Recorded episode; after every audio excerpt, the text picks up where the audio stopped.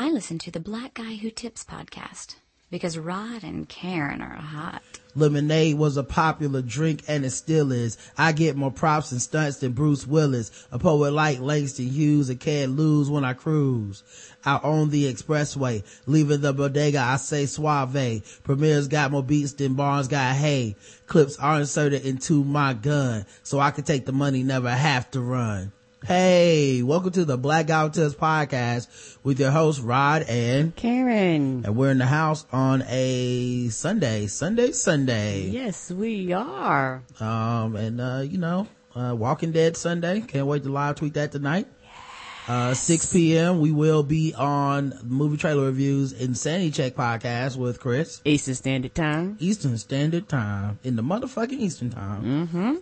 Um, of course, uh, you can find us on iTunes, uh, Stitcher, just search the black guy who tips. Leave us five star reviews. We love reading those as long as you like the show. Uh, the official weapon of the show is the taser. An unofficial sport is bullet ball and bullet ball extreme. And today's bo- podcast is brought to you by this episode is brought to you by Bevel, the first and only shaving system designed specifically for coarse curly hair and sensitive skin. Step up your shave game and say goodbye to razor bumps. Check out getbevel.com today. Use code TBGWT to get 20% off of your first month at getbevel.com. That's G-E-T-B-E-V-E-L dot com. That's right. They back. Yes, I'm I'm happy they're back, and also for those of you that use the code and you was like, well, gosh, this has been smooth and I've enjoyed it. Guess what? Y'all can use it again because they back. Yep, time to re up, everybody. Um, all right, and then we're also brought to you by the sexy, sexy sponsor. Let me see if I can find some sexy music.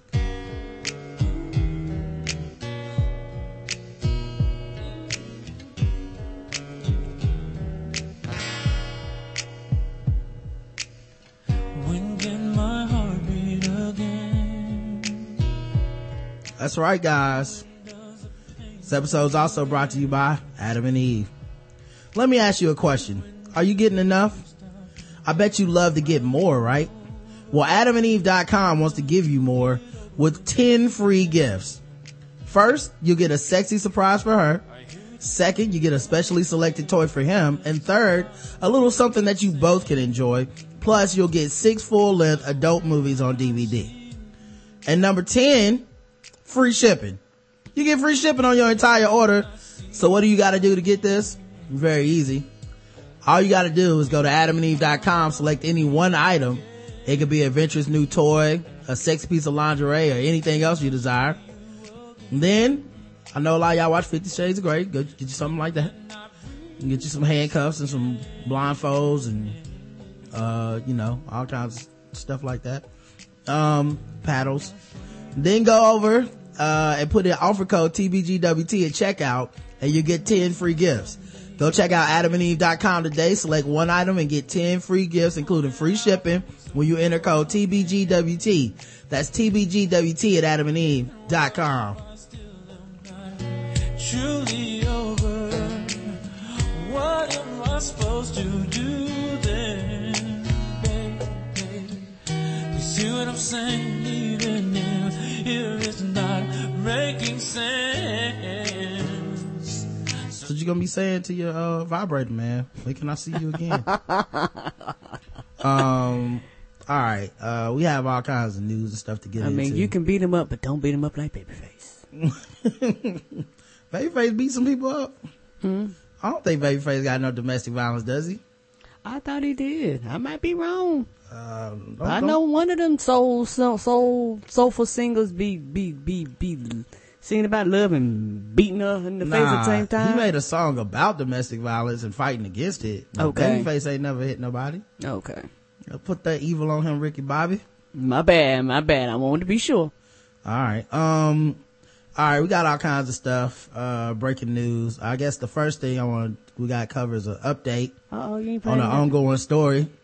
Um, that's going. Oh, what? Do you think I should play the breaking news song for this? Oh, I don't know. Or, or is that just for the uh, Beyonce gate? Uh, well, nah. I guess I could play it. Let me find my breaking news music. Um, now I gotta. I don't remember where I put this. you ain't got it in the main box. I, I got it somewhere on here. Oh no, they took it off. Yeah, it's gone. Oh shit, we gotta find out some new breaking news. Oh, Yeah. Damn. Yeah, nightly election special is gone. That they took that joint off of Spotify. Oh, I guess they was like, well, it's been used too many times. We probably tearing it up. yeah, I don't even see any like breaking news, uh, sound effect music I- anymore. Uh, there's an artist called Breaking News, but We ain't got no nightly breaking news, no CBS breaking. Late breaking news. Uh, no, everything else is like a full. Oh, everything else a full song? Yeah, what about this? Let's see.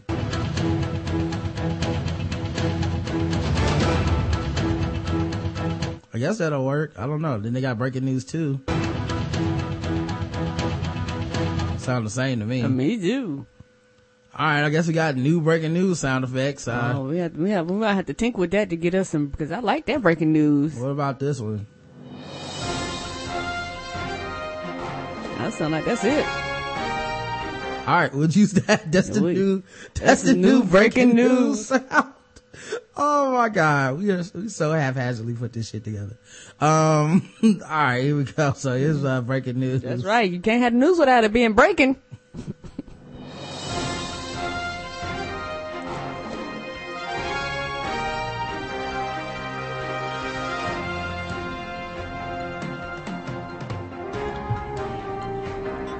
Breaking news, breaking news.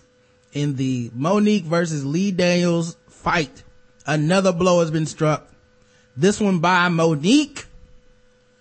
Now remember last time we checked, um, I believe it was, um, the writer for Empire and, and Lee Daniels, uh, the butler or something came out and said none of them parts were supposed to be given to Mo'Nique after Mo'Nique had said she was supposed to be up for Cookie and some other other parts. Right. They would say they wouldn't even offer it to her. So here's Mo'Nique, who apparently went on V103 radio in Atlanta and had a lot to say. No, it got to be FM station. Let me see if I can turn this up. This is some low volume. V103, what is going on with you guys? And y'all volume, good God. Like, what is it? It's the AM radio station or FM? I mean, come on, brother. And, I- and I want to speak on Sister Halle for a second to bring it back to Mr. Daniels. And what you're going to start seeing is a pattern. I remember Lee and I were having a conversation after Halle won that award, and he was doing an interview with a reporter, and he called Halle out of her name. He called it a B word. And I said, Lee, why would you say? Because he said, you know, she called feelings behind that. I said, why would you That B caught feelings behind that. that he called her a B. Uh-huh. I said, why would you say that about that woman? Like, you're putting it out there that she could have been, something was wrong. Like, why would you say that? Oh, you just know how I get when I get nervous. I just get nervous and say anything. Well, you have to stop just saying anything because it could be damaging to us. Now, here's the thing. One, did you notice that that dude tried to throw a joke in there? Mm-hmm. He was like, why, why did that B word get mad that he said that or something like that? Um, anyway, and um, what the fuck does that got to do with their argument? She's throwing other people in the conversation randomly. Halle Berry, like, what the fuck do I got to do with this? well, it was a pattern, Karen. I guess, I guess the pattern is really good. Um, but yeah, I do notice that, um, you know, it's getting less and less about whatever the fuck was going on with them. That's normally what happens. And it's just straight petty now. They don't Right. even, it, it has nothing to do with the original conf, I don't, I forgot what the original conflict was about. Right, because now we're talking about Halle Berry. We're going to bring other stars in here. People that ain't got shit to do with shit. They was like, I don't care. Y'all was talking about me. Leave me out of this mess. Yeah, it's just messy now, man. Like, amazing. Just, you know, uh, one time I saw Lee and he was at craft services and he took a bite out of the cake and put it back. Right. Mhm. Yeah. I saw it. Breaking news. I just want to let y'all know. I thought the dress was black and blue. The dress was blue and black. I just want to let y'all know. What the fuck are we talking about here? Yeah. Um, so that was, uh, you know, pretty big. Uh, in more, uh, celebrity news, people claim not to care about Kim Kardashian and Kanye West. Y'all care. Well, apparently they're in, uh, Paris. She dyed her hair blonde. Mm-hmm. Um, looking, I, I think it looks a hot mess, honestly. I'm gonna be real with y'all. I like her better as a brunette, but, you know, she's, she's serving her, uh, Malfoy face. right now, all over Paris. Um, and so she, uh, they've been doing the tour, doing the rounds or whatever, causing all kinds of stuff. And apparently, Kanye West, I mean, I can't believe this is real, but I guess it is.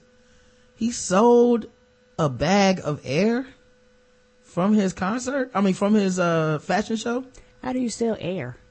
This is a bag, Ziploc bag sealed of, of the air from the fashion show. What do you do? Siphon it? Well, how the how the fuck you catch air?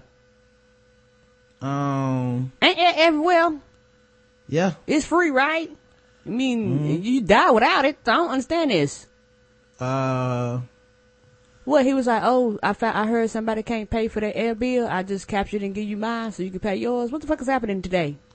I, I, I mean, I, I guess, I don't, like, what do you do with the bag I mean, is there sweat in the air? What's what's happening with this air? What's what's so spectacular about this air? Like, do you, like, like people been going to his concerts and they bag the air and now they, and they, and one person sold it on eBay and the auction reached $60,000. Well, you know what?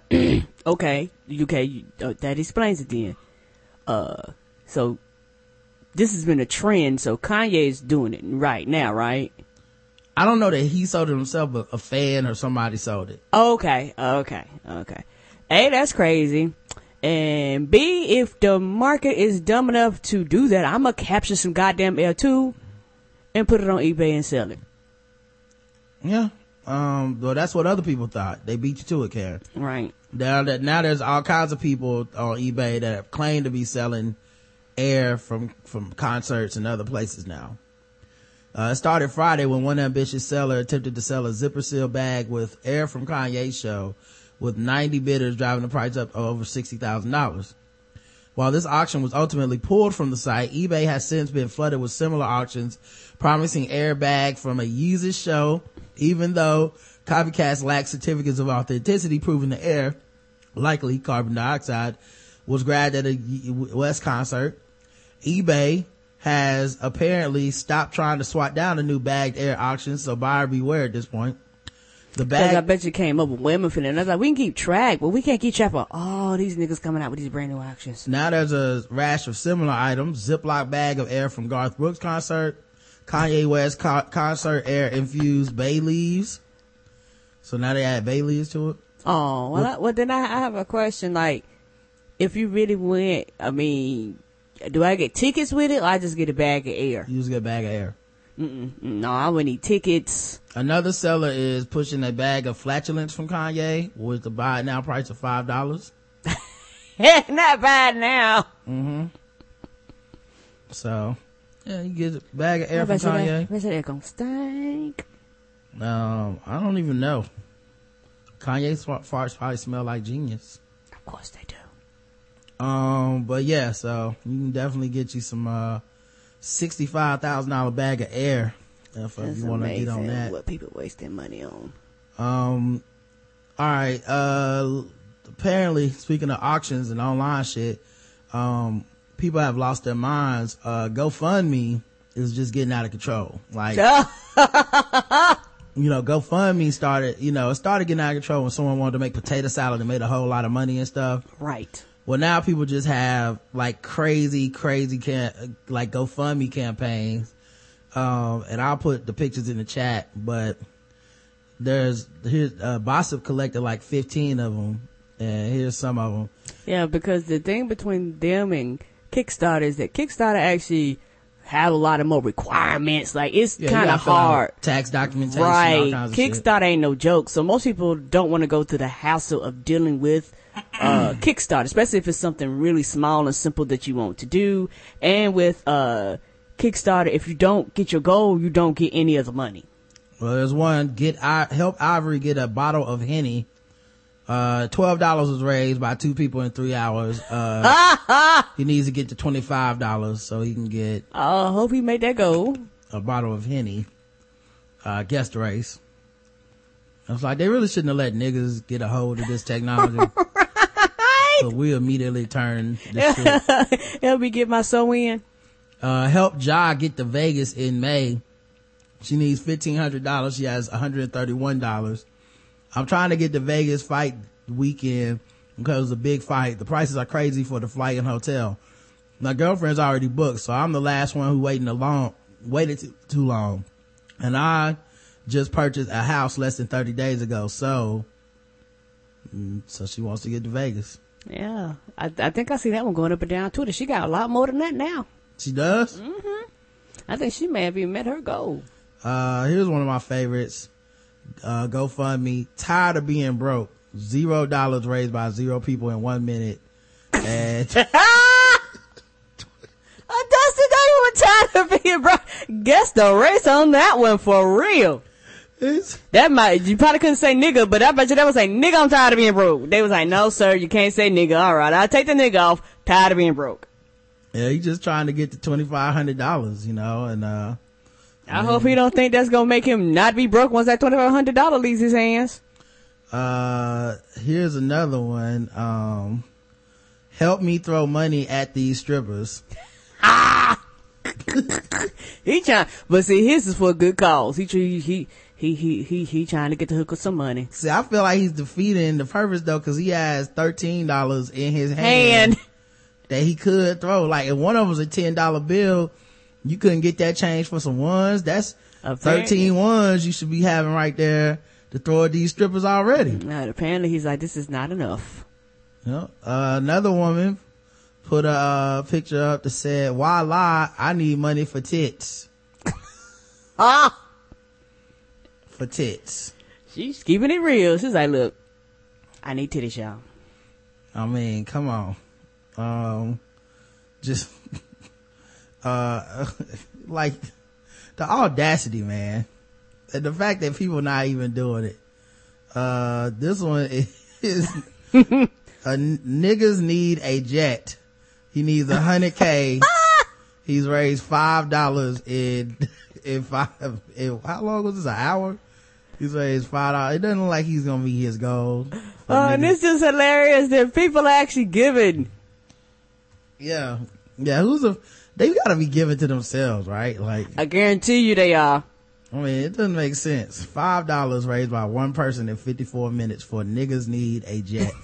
Oh, where the fuck you gonna fly to? You get a jet, okay, who's gonna pilot it? How you gonna get there? Like, it, it it's, it's more complex how you gonna get the upkeep on it. a jet is expensive. uh, help me buy these J's Saturday. $210. Zero dollars I've been raised, uh, in a, by, uh, anybody in three hours. Oh, I guess he won't be standing outside of the mall. Uh, now I do like this one. This is petty. Uh, this is, uh, maybe Chris would like this. Uh, cause, uh, Chris, you know, he does the show, um, okay, I mean, hell no, Cupid. Uh, flex on my ex fund. Oh Lord. He needs $5,000. $6 has been raised in one hour. $6 has been Flex raised. on my ex fund. Flex on my ex. Just, you know, sometimes you need to uh, do that. Now, another woman has decided that she needs to raise money to get her some, some boobs. She says, help me get a boob job. So she isn't, why lie? I need tits or whatever it was. I need money for tits. She, you know, I guess she decided to take a more classy, uh, approach to this. You know, she didn't want to just say some dumb shit like that. So she said, Hey, um, I need a boob job. And then she said, insecurity is a killer, right? Insecurities is a killer, right? Wait, oh, actually she says her name first. I'm Lorena, Lorena. Insecurities is a killer, right? I love me, but I'll love me even more if you help me get new boobs. I would love the opportunity to feel alive again. So I would like to go to DR this, to the doctor this summer and would like for you guys to help me get there and cover my boob costs. Um, now she wants to raise $5,000 and, uh, she's in Brooklyn. Yeah, she was raised zero in 18 hours, according to that. Yeah. Uh, help me buy clothes from Kanye. Oh Lord. And why? Along with them. they got the picture from the fashion show of the the, the people in uh, just basic ass sweaters and shit. Oh. said, help me buy clothes for Kanye. Uh, Yeezus dropped a clothing line, but I think Kanye forgot we not all Kardashians. I need y'all to put some money together so I can cop some of these fresh Walking Dead couture from Donda's son. he wants to raise ten thousand dollars. Black people are amazing, man. GoFundMe gonna have to change their whole way to do this. Right, they're gonna have to. They, they really, they literally are gonna have to raise the standards and be like, "Look, you can't be having dumb shit out here." Yeah, because we're doing it's clearly for jokes, right. but I mean, like, But you, but you flooding all that shit up with with bullshit, and you have people out there like with legit things going. Hey guys, you know I need to help pay my rent or a power bill or shit like that. And you like, I need to buy Kanye's outfits. Word. another one said, "I need half for this abortion." Oh Lord. but apparently, um, they don't want to help you get that abortion, sir. I need help for this abortion.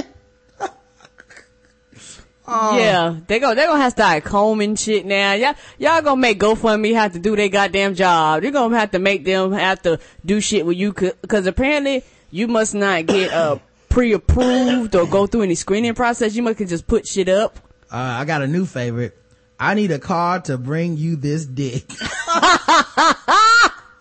Zero dollars in 2000, in two, out of 2000. Oh, I need a car so you can get this dick, girl. I like that he got the low, uh, he has the low goal of $2,000. Like he don't need an expensive car. Mm-mm. Shit, that's down payment as far as he's concerned. Yeah, he's like, hey, I don't, I don't need this. Uh, there's, there's another one. Oh my God. Uh, this one's actually raised quite a bit of money. It's free Jeremy Meeks. Oh, now how this is gonna help him get free i don't know but it was uh two thousand six hundred sixty dollars raised in one day catherine catherine angier is the one who did it this was last year uh, to help him get out oh shit, they might have met their goal by now. Who knows? well he didn't get out I mean, I mean, he didn't get out, but they the probably money take didn't matter they probably take that money and give it to him. uh this was someone put one take boston girls out on two hundred dollar dates Cause you said guess the social media. Yeah, this black Twitter got a hold of the GoFundMe and found out you really ain't got to do shit to. To put To it set out it there. up, and And, if somebody's willing to pay, you could you just take the money. I need plastic surgery. Was a picture. Now that's probably shade. It's probably somebody. Like they probably took somebody else's picture or something. That's what that looks like. yeah, zero dollars for that one. Um, what else we got here? Um, I need cash for my b day. Twelve hundred dollars. They're trying to get zero dollars was what they raised in two minutes. Um, I wish they had given updates on like with links to them so I could click and see if they got some of the money. Right. Um, this one, single dad in need of help, two thousand dollars. Oh, You got boy $10? cute. Yeah, that one wasn't even funny. Um, this one was what was this one? Oh, this is just uh, I guess for a kid's birthday. So, uh, all right, man. So th- th- they ran out of funny ones, but oh my god, the shade, the Yeah, go go for me. Gonna have to be like, y'all know what? We gonna have to comb. we gonna have to. Y'all niggas gonna make us have to do our jobs and read what the title is and all that shit. Ah, y'all take the fun out of everything. I guess Saturday Night Live did a skit based on um based on uh, Empire last night. Mm-hmm. Uh, I haven't watched it yet. Sterling sent it to me this morning. Uh, of course, it involves my man Kenan, so Oh, you know it's gonna be good. you know how to get me to watch something. Put Kenan in it. Um, so we'll wait for this thing to load up. But uh, yeah, I guess they inserted a white dude in khakis into the Empire storylines. Wait, why isn't this playing? Refresh. What's happening here? Mm, I don't oh, know. It's got a colorful spin. Like, mm, I think about it. let me uh, let me go look this up. Try to find another video that works. Yeah, it look like you're gonna be reading that book. I, I, I'm almost finished with episode two, dog. Sure, y'all can. I am. Mm-hmm. Can I tell you where I'm at so you believe me? Cause you don't sound like you believe me. Empire, the television phenomenon, returns this week with all your favorite characters. Lucius, This This is my kingdom, and as long as I'm alive, it will stand. Oh, this nigga, get him! Oh my god. Oh, he got an ascot on it, everything. Oh my god, this is hilarious. Oh, Oh my nigga Kenan. Oh, they gonna miss that nigga when he gone. He got the good Terrence Howard. Oh, rewind. Oh, that was epic. Lucius. This is my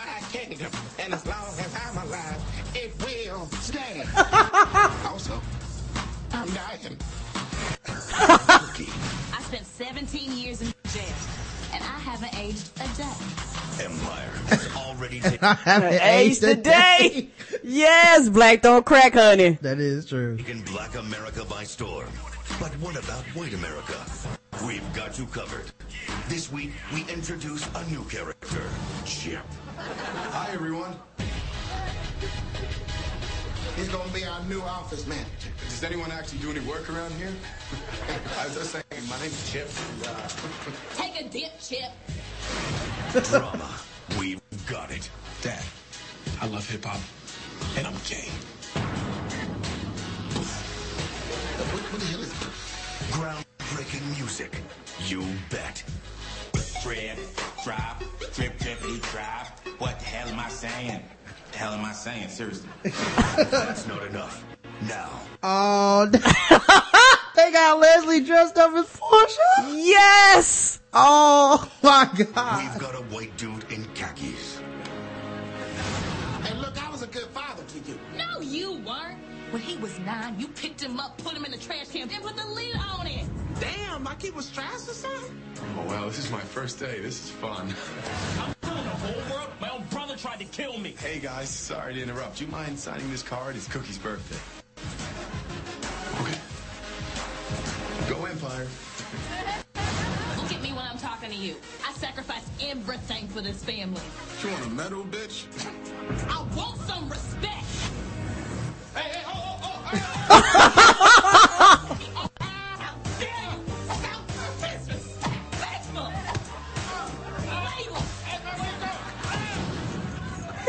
Man, where you going? he walked in the room he was getting his ass beat with a broom and with, with like a card and flowers because it's Cookie's birthday. And he said, hey man, where you going? He was like, mm, no, I was like, oh, just take me my khakis and back out. Oh, wow, just, just, um, just one question. Uh, you turned in an expense report, but there were no receipts with it? I got the receipts right here. That's great. Gonna keep track of it all. You know how it is. Empire. Now it's something for everyone. You set me up. You ain't got nothing coming to you. Guys, guys, guys, this, this meeting was supposed to be about email etiquette. I'm going back to jail. Wednesdays on Fox. Oh, that was greatness. Oh my god. And the funny part about it is that this is brand new, so you literally got a continually running gag of this, and this is his last year. Oh, there's so many black shows coming out. Oh man, they gonna miss him. yeah. Cause um, can't nobody do Lucius like that. Yeah, I wish he was staying around because yeah, that Lucius was good, man. That voice, oh my god. and I'm dying. oh shit. Um, amazingly, these people waited 151 years to open up a bottle of wine can, and uh, they found it uh, on what was it? An American Civil War ship that sank in 1864. Oh shit. It's been uncorked, and it is awful. What the hell did they think is, th- what, the, what did they think it was gonna be? It ain't been in the proper setting for wine. Like, you know, the older wine ages and shit like that, they normally have them in barrels, then room, you know, control, atmospheres. This shit been at the bottom of the goddamn ocean with some sea salt and you go, mm, it's nasty. Bitch, The- yes it is. The wine was in a bottle can. Um, it was, I mean, so the sea salt water didn't get in, but it was, uh, gray, which would have been my first clue. I'm not drinking this shit. I've never seen a gray wine in my life. Yeah, cause you have to think, yes, it was in the glass bottle, but a hundred some years ago, it is not the same glass that we have today. Well, you know, a lot of people say wine is good. The better it ages, the older it is, the better it tastes. yeah, but not no glass that was 151 years old. But I the mean, but that's that's what. Well, all right, underneath the ocean maybe, but an expert said the gray wine's nose was a mix of terps and sulfur, and tasted like petrol and crab with a hint of citrus. I wonder why. Why mm, chemist Maybe Pierre, because the crabs was crawling asses across the bottle. the wine chemist Pierre Louis Teissedre of the University of Bordeaux, who analyzed samples, said the nose of the wine was a room clearing mix. What the hell is a room clearing? Clear the room, oh, shit stank. Of course. Surprised it didn't smell like ass and dead uh people at the bottom of the ocean. it's on the sunken ship. What did they think? About 50 people bought tickets to see it decanted and tasted it during a food festival in Charleston, South Carolina. It was one of five sealed bottles recovered from the Mary Celestia, an iron-hulled steamship which sank during the U.S. Civil War in 1864. I'm surprised it didn't taste like Davis Jones Locker. What's happening with here, people? The vote, the vote was leaving Bermuda with supplies from the Confederate States when it struck a reef. The marine arch- archaeologists, uh, uh, diving on the shipwreck in 2011 found a bottle inside a locker in the bow. The master sommelier, oh, master sommelier, Paul Roberts said, I've had shipwreck wines before. They can be great. This one was not. Of course. I wonder how much tickets cost to this shit. Cause like, if I bought tickets and then it was like a hundred dollars a ticket and you gave me this shit, I'd be like, man, fuck you, dog. I want at least twenty dollars back. Oh, we, we, oh, oh, we, be, we better be doing a seven course meal with this nasty ass wine opening. Yeah. Like the bottle looked kind of, kind of janky anyway. Yeah, that's what that's what I'm saying. And I I don't know that they probably have found shit in the past, but I can guarantee you the condition of the uh, bottles was probably a lot better condition. You know what I'm saying? Like, Mm-hmm. and it's one of those things where I guarantee you the bottles they've had in the past probably have not been this old. Mm-hmm. I might be wrong. Y'all know they may have found older shit that just happened to be in more pristine condition. Mm-hmm. But, uh, yeah. I mean, what did you really think that shit was gonna look and taste and smell like? Anything 150 years old when you be like, you know what, here's air. Yeah, everybody's face in these pictures looks like this shit is nasty, but they trying to look sophisticated. Fuck a sophisticated. Mm. Like that picture right there with that dude and that girl looks like you, you gonna drink it first? Or, I mean, I mean, I mean, I mean, I mean, guess the race, cause if these been some niggas, this would have went completely different. look at um, how it would it went different? Black people would have just drank the nasty ass wine too, I guess. Oh no! Now you think niggas would have drunk some some some wine that you they drink malt liquor, don't they? but malt but malt liquor don't smell like like 150 year old armpits either. Uh, I, well, it depends on what you drink. I drank some fighting cock once, and it tastes like armpits.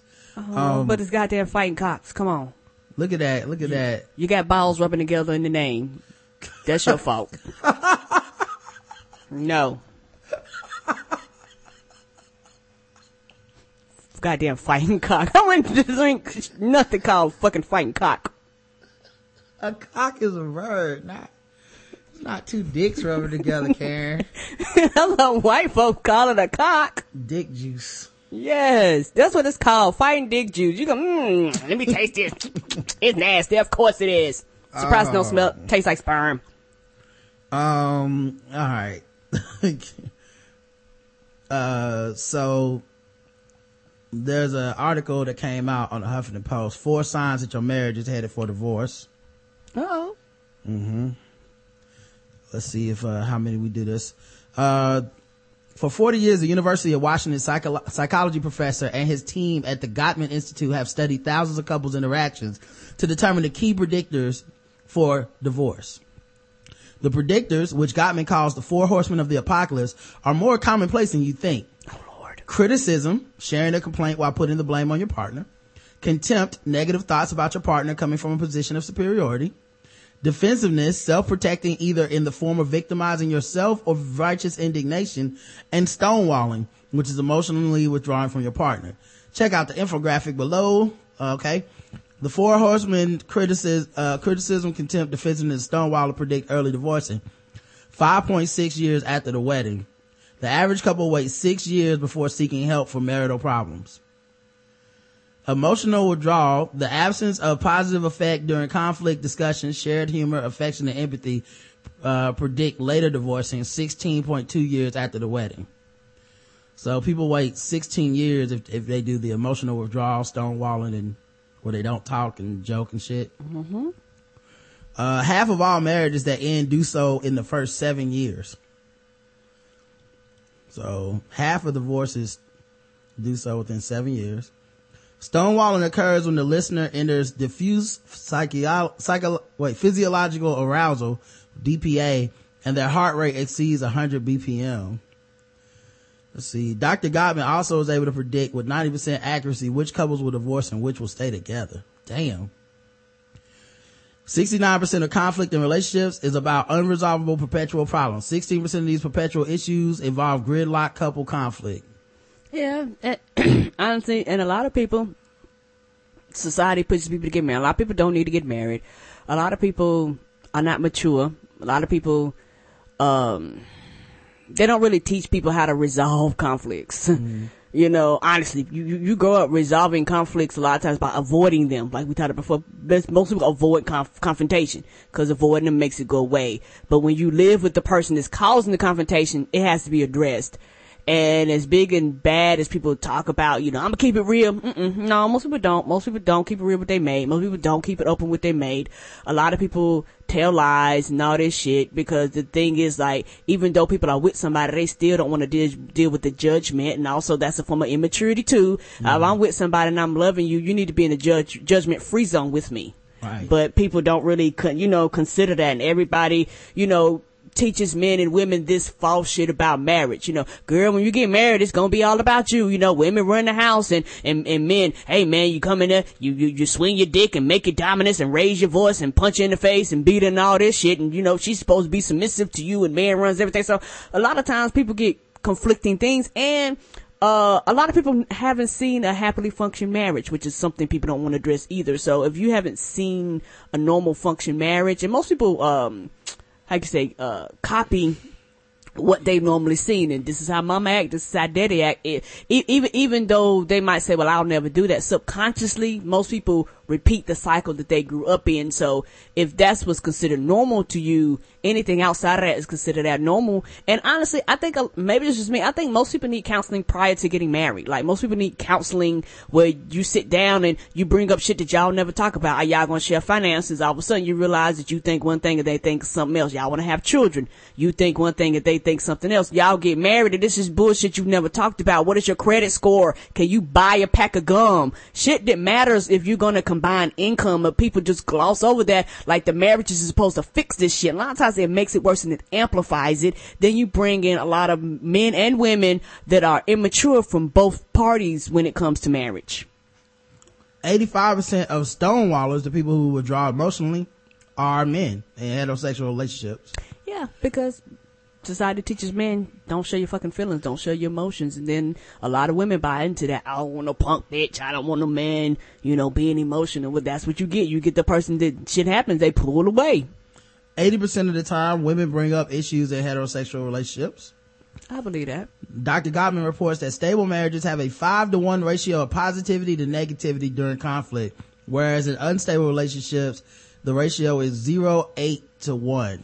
So, oh, point, oh, point, point eight to one. So you actually bring up more negative stuff than positive things during conflict. Um, Yeah, but because the, the thing about it is that I realize this too. People don't know how to talk to people.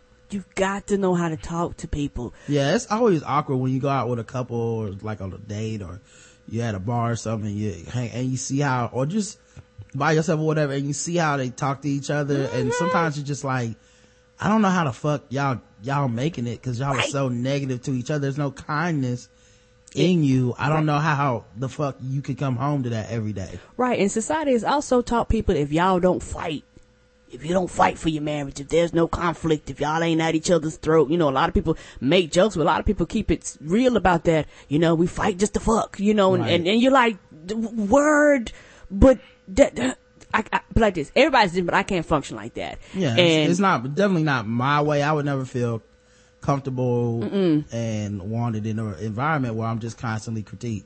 Right. That that that and I'm gonna tell you right now. After I took my black ass to work all day, I do not want to come home to no confrontational bullshit. I'm tired. I'm exhausted. You know, I, I, I, I just can't deal with that. You know, it's shit in the world that makes my blood pressure go up. You know, I got to deal with shit. And then you have a mate that's un, uh, unreasonable, not realistic, you know, being the ass, cutting the food because they're not mature and people like, you know what? I'm tired of this nigga. I'm tired of this bitch. And, and, and it's just one of those things where people just be like, you know what? Why waste my time with you? And I think sometimes too, when it comes to marriage, everybody wants to point at other people like they're always the problem when sometimes it's you with the problem. Yeah, And- we should be presenting a unified front at home. Right. You know, like it's just dividing my energy even more. You know, that's why a lot of people take the long way home, stop by the bar. Right. You know, uh, try to find anything other than coming home to their family, you know, cause they, there's that negativity waiting on them and it only fuels it cause it just makes the person at home more upset. So there's just gonna be more like you're pulling away more. Why you always never coming home? But like it's just gonna be negative, and that's how you end up not making it seven years. You know? Right. That that and also too, I think for a lot of uh people when both parties do this, but a lot of times men are problem solvers, which is which is understanding. And women express their feelings through talking. And men are like, fuck all this talking, tell me the problem, let me solve it and that, that that's just a different form of communication. And it's like when a woman talk, I don't mean no harm. A lot of dudes just zone the woman out. Yeah, but that's different than. I mean, yeah, that that could be considered stonewalling. I think, but- Right. But, also, that's a that's different than not wanting. That's different than being critical. That's true. Being being critical is is a whole nother thing in, like in you can itself. still, yeah, like not having any kindness in you, not having any ability to to you know talk to someone with reason. You know, I think that's a little bit different. Right. And, and, and, and, and it's just one of those things where every marriage has problems, every marriage has issues, but isn't all in how you address the things because like it's like, like literally I tell people every marriage is different and I've seen, you know, the way people talk to their mate and I'm like, thank God that that's not my husband. You know, I've seen the way some of my uncles talk to their wives and shit like that. And I, I'm looking like, a nigga, I would cuss you smack the fuck out. Like, to, cause to mm-hmm. me, it's like, that's very, very disrespectful to your mate, the person that you quote unquote love and dedicating just supposed to spend, you know, the rest of your life with. You know, you know, a lot of times men do this thing, not all of them, but where they want to put bass in their voice to quote unquote shut their, uh, significant other down because they don't want to deal with the issue of the problem. When you don't address things, it becomes a bigger problem because things don't go away just because you don't talk about them. All they do is come back and they come back bigger than they was the first time. Right. Um, yeah. And I, I think communication is a big part of it. But when people talk about communicating, they just think it means talking about an issue. But that's, but that's not really just communic, that is the baseline of communication, but the tone, the kindness, the patience, you know, that's part of it that never, people don't really take into uh, uh, account. And a lot of people measure their relationships in like your ability to take how, take them being a, a fuck up. Like, hey, I cuss you out sometimes, but hey, that's just, that's just how it is, man. And, you know, that's what a relationship is about is accepting somebody when they do this, but it's like, it's only so long you can ha- hold somebody in contempt and still claim to respect them. Right. And also a lot of, you know what a conversation is to a lot of male and females? Telling you what the fuck to do. That's not a goddamn conversation. Yeah. A conversation ain't me telling you what to do to make my life easier because I'm too self-centered and I don't want to adjust and I don't want to change and I don't want to give up nothing and I don't want to compromise and I want to do my own shit. I just want you to accommodate me in everything I'm doing. You in the motherfucking marriage. You're not alone anymore. You're not single. So you have to think, you have to think and consider another party. Yeah, it's a lot of like, what can you do for me? Right. You know, and a lot of people's relationships. Um, they also go on to say that, uh, uh, Dr. Gottman has completed 12 studies with 3,000 couples. The longest couples were followed with for 20 years. 67% of new parents experience a precipitous drop in couple satisfaction in the first three years of the baby's life. Cause people have kids and, you know, kids become the number one priority. Yeah, and, and I believe that too. And um, uh, for me, I've, I've um, got with older couples and men will tell you they was like I wasn't mature, I wasn't ready when we had kids. I wish we would have waited. I wish I would have enjoyed my wife uh a lot longer prior to us having children because they'll tell you I got selfish of my own children. They was like, I know it don't make sense. I know it's irrational. I know it's illogical, but I got selfish because I wanted my wife's attention and she was giving all her undivided attention to uh, this child. But also on the flip side, society teaches women when you have children, fuck your husband. Like your husband's needs does not matter. His needs matter also, but it's very, very hard to find a balance. But also, and your needs. Right. And also something else too is that when it comes to children, honestly, there's no balance in most households when it comes to children. Men were like, oh shit, it's, it's an alien. I don't know what the fuck to do with it. And they dance away versus saying, hey baby, this is new for both of us. Let's go through this process. Um, men, I mean, pe- people are evolving and changing that, that status quo on, on roles in the household. Right. Um, but you know, you have a generation now that was like, I, I'm a stay at home dad. You know, you have more generations like, you know what, I'll take more money and let my wife be the breadwinner. You have households now where it's like, you know what, um, men are like, I'll cook, I'll clean, I'll take care of the children, I go to daycare, I do all these things, I get involved, I make cupcakes. You also have men that have unrealistic expectations on a woman. You want her to cook, clean, be the mama, take care of all the children's needs, and you sit there and do nothing all day. And then you want her to turn around and fuck you. She's exhausted. She's had a 16, 18 hour day, you know, and not one time do you, some men do now, but, but, but a lot of men, not one time don't step in and help and assist, but then wonder why she does not give you the attention that you need. You have to assist her also. And also there's a lot of women who kick men out. Men come wanting to help and there's an all fuck you nigga. Society has taught me I'm everything. Gotta do it by myself. Right. And, and you can't be, you know, you can't be like that. If that's the case, be a single parent. And that's very hard to do. But a lot of times this is married, married people and the mama might as well be a single parent because she's doing everything. Uh, well, speaking of divorce, size apparently matters, uh, for a woman who lives in Nigeria. According to reports by the Nigerian Tribune, Aisha Dunapawa married Ali, I mean, yeah, Ali Mazaneri, um, after her first marriage failed. However, she had only been married for one week when she decided to get a divorce. Um, Aisha went to court and revealed that she had to dissolve the union because their sex life was a wreck because Ali's penis was too big.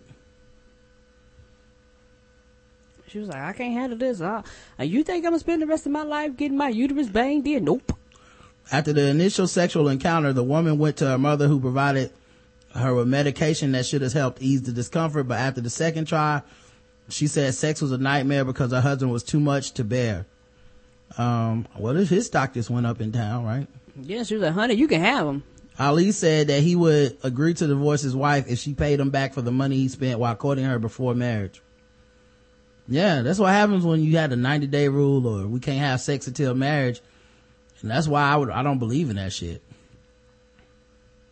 By the way, according to the report, the average penis length to, for men is 3.6 inches flaccid and 5.17 inches erect. So who knows what his inches was, but you know, the thing is though, um, that's why you got fucked before you get married. I'm sorry. that's her fault. And he should get his money back. Um, cause I guarantee she had with them rules. You know, I don't have sex until marriage, even though I've already been married once. Yeah, well, you know, I mean, maybe we should just do it one time to see if it works. I have a pretty big penis. I'm sure I can take it. It'll be fine. And apparently she couldn't. Uh, you know that dress that's white and yellow or black and blue? Mm-hmm. Um, apparently somebody used it for, uh, domestic violence, uh, advertisement. Oh Lord, it's gonna change colors while you're looking at it? the Salvation Army on Twitter posted a picture of the, a woman in a white and yellow dress. Um, assuming that's the white and yellow version. White, yellow, golden, yellow, something like golden, that. white, Yeah. whatever. Um, and it says, why is it so hard to see black and blue?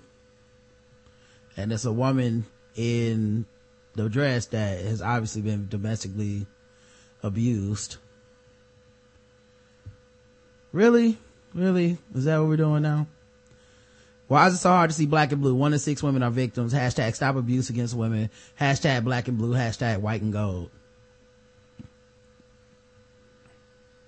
Mm, 'cause that's what everybody's talking about, so they found a way to get it in there somehow.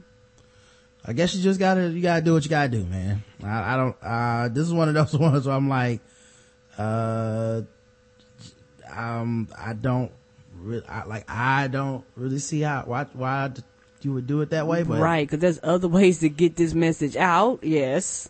And it's a very important message. Yeah, it's almost like trivializing it because the whole Right. white and gold, black and blue thing was more of a joke. Correct. That's why I was like, well, it was a joke. And now you came in and you're like, you know what? Fuck your joke. We're going to make it serious. Yeah.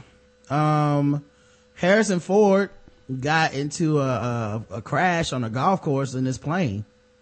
I was saying about that. Yeah, he's 72 years old. He was injured after a single plane, a single engine plane suffered engine failure and failed to return to the airport around 2.20 p.m. Uh, uh, he was transported to a local hospital. Um, yeah, he, like the plane was made in 1942. Oh. He got lacerations and possible bone fractures, but he's alive. Oh, ni- 1942. Mm-hmm. Old as him. Just about. Uh, first, that plane seen the Jim Crow laws. yeah, that plane landed. That plane, a nigga That's why I- never flew that plane. That's why I landed on a golf course because it was the only place I could feel comfortable. Right. Y'all don't let black people in here, do you? All white, I'll crash here. Well, yeah. Um, he uh apparently he's battered, but okay. Um, he, he also had got hurt on the set of um on the set of the Star Wars movies. Like, dude, just having a bad bad year here. He is 72. Yeah, I think he like fractured his ankle on the set of the Star Wars movie. Right. You get old, you don't bounce back as quick, huh? That's why I be trying to take care of myself. Shit, you mess around and bump into something and don't realize you bumped into it. Look like, well, how the fuck that bruise get there? I don't even know what happened. Yeah. Um. So, yeah, I'm glad he's alive though. But we almost lost you, dog. On some bullshit. Right. Probably blame Chewie for it. That's what happened when you can't get in that hyperspace, you know. Um, Method Man says, fuck the secret Wu-Tang record, give it away for free. Uh, the RZA one year ago in Forbes says that basically they were going to create an album that they will only sell to one fan. He said the idea that music is art has been something we advocated for years and yet it doesn't receive the same treatment as art in the sense of value of what it is, especially nowadays when it has been devalued and diminished to almost the point that it has been given away, it has to be given away for free. Um, and Method Man said in Double XL magazine, which apparently is still around, what do you What? mean? Yeah. What do you mean 88 years? Fuck that album. I'm tired of this shit. I know everybody else is tired of it too. Fuck that album. If that, if that's what they are doing. I haven't heard anything like that, but if they doing crap like that, fuck that album straight up. I'm just keeping it 100.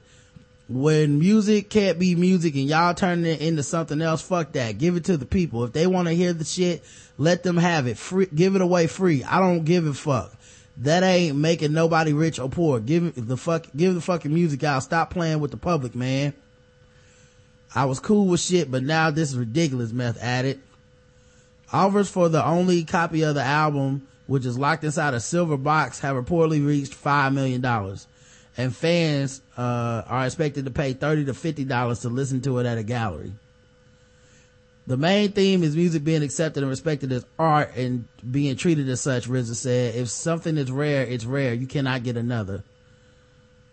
So, hmm.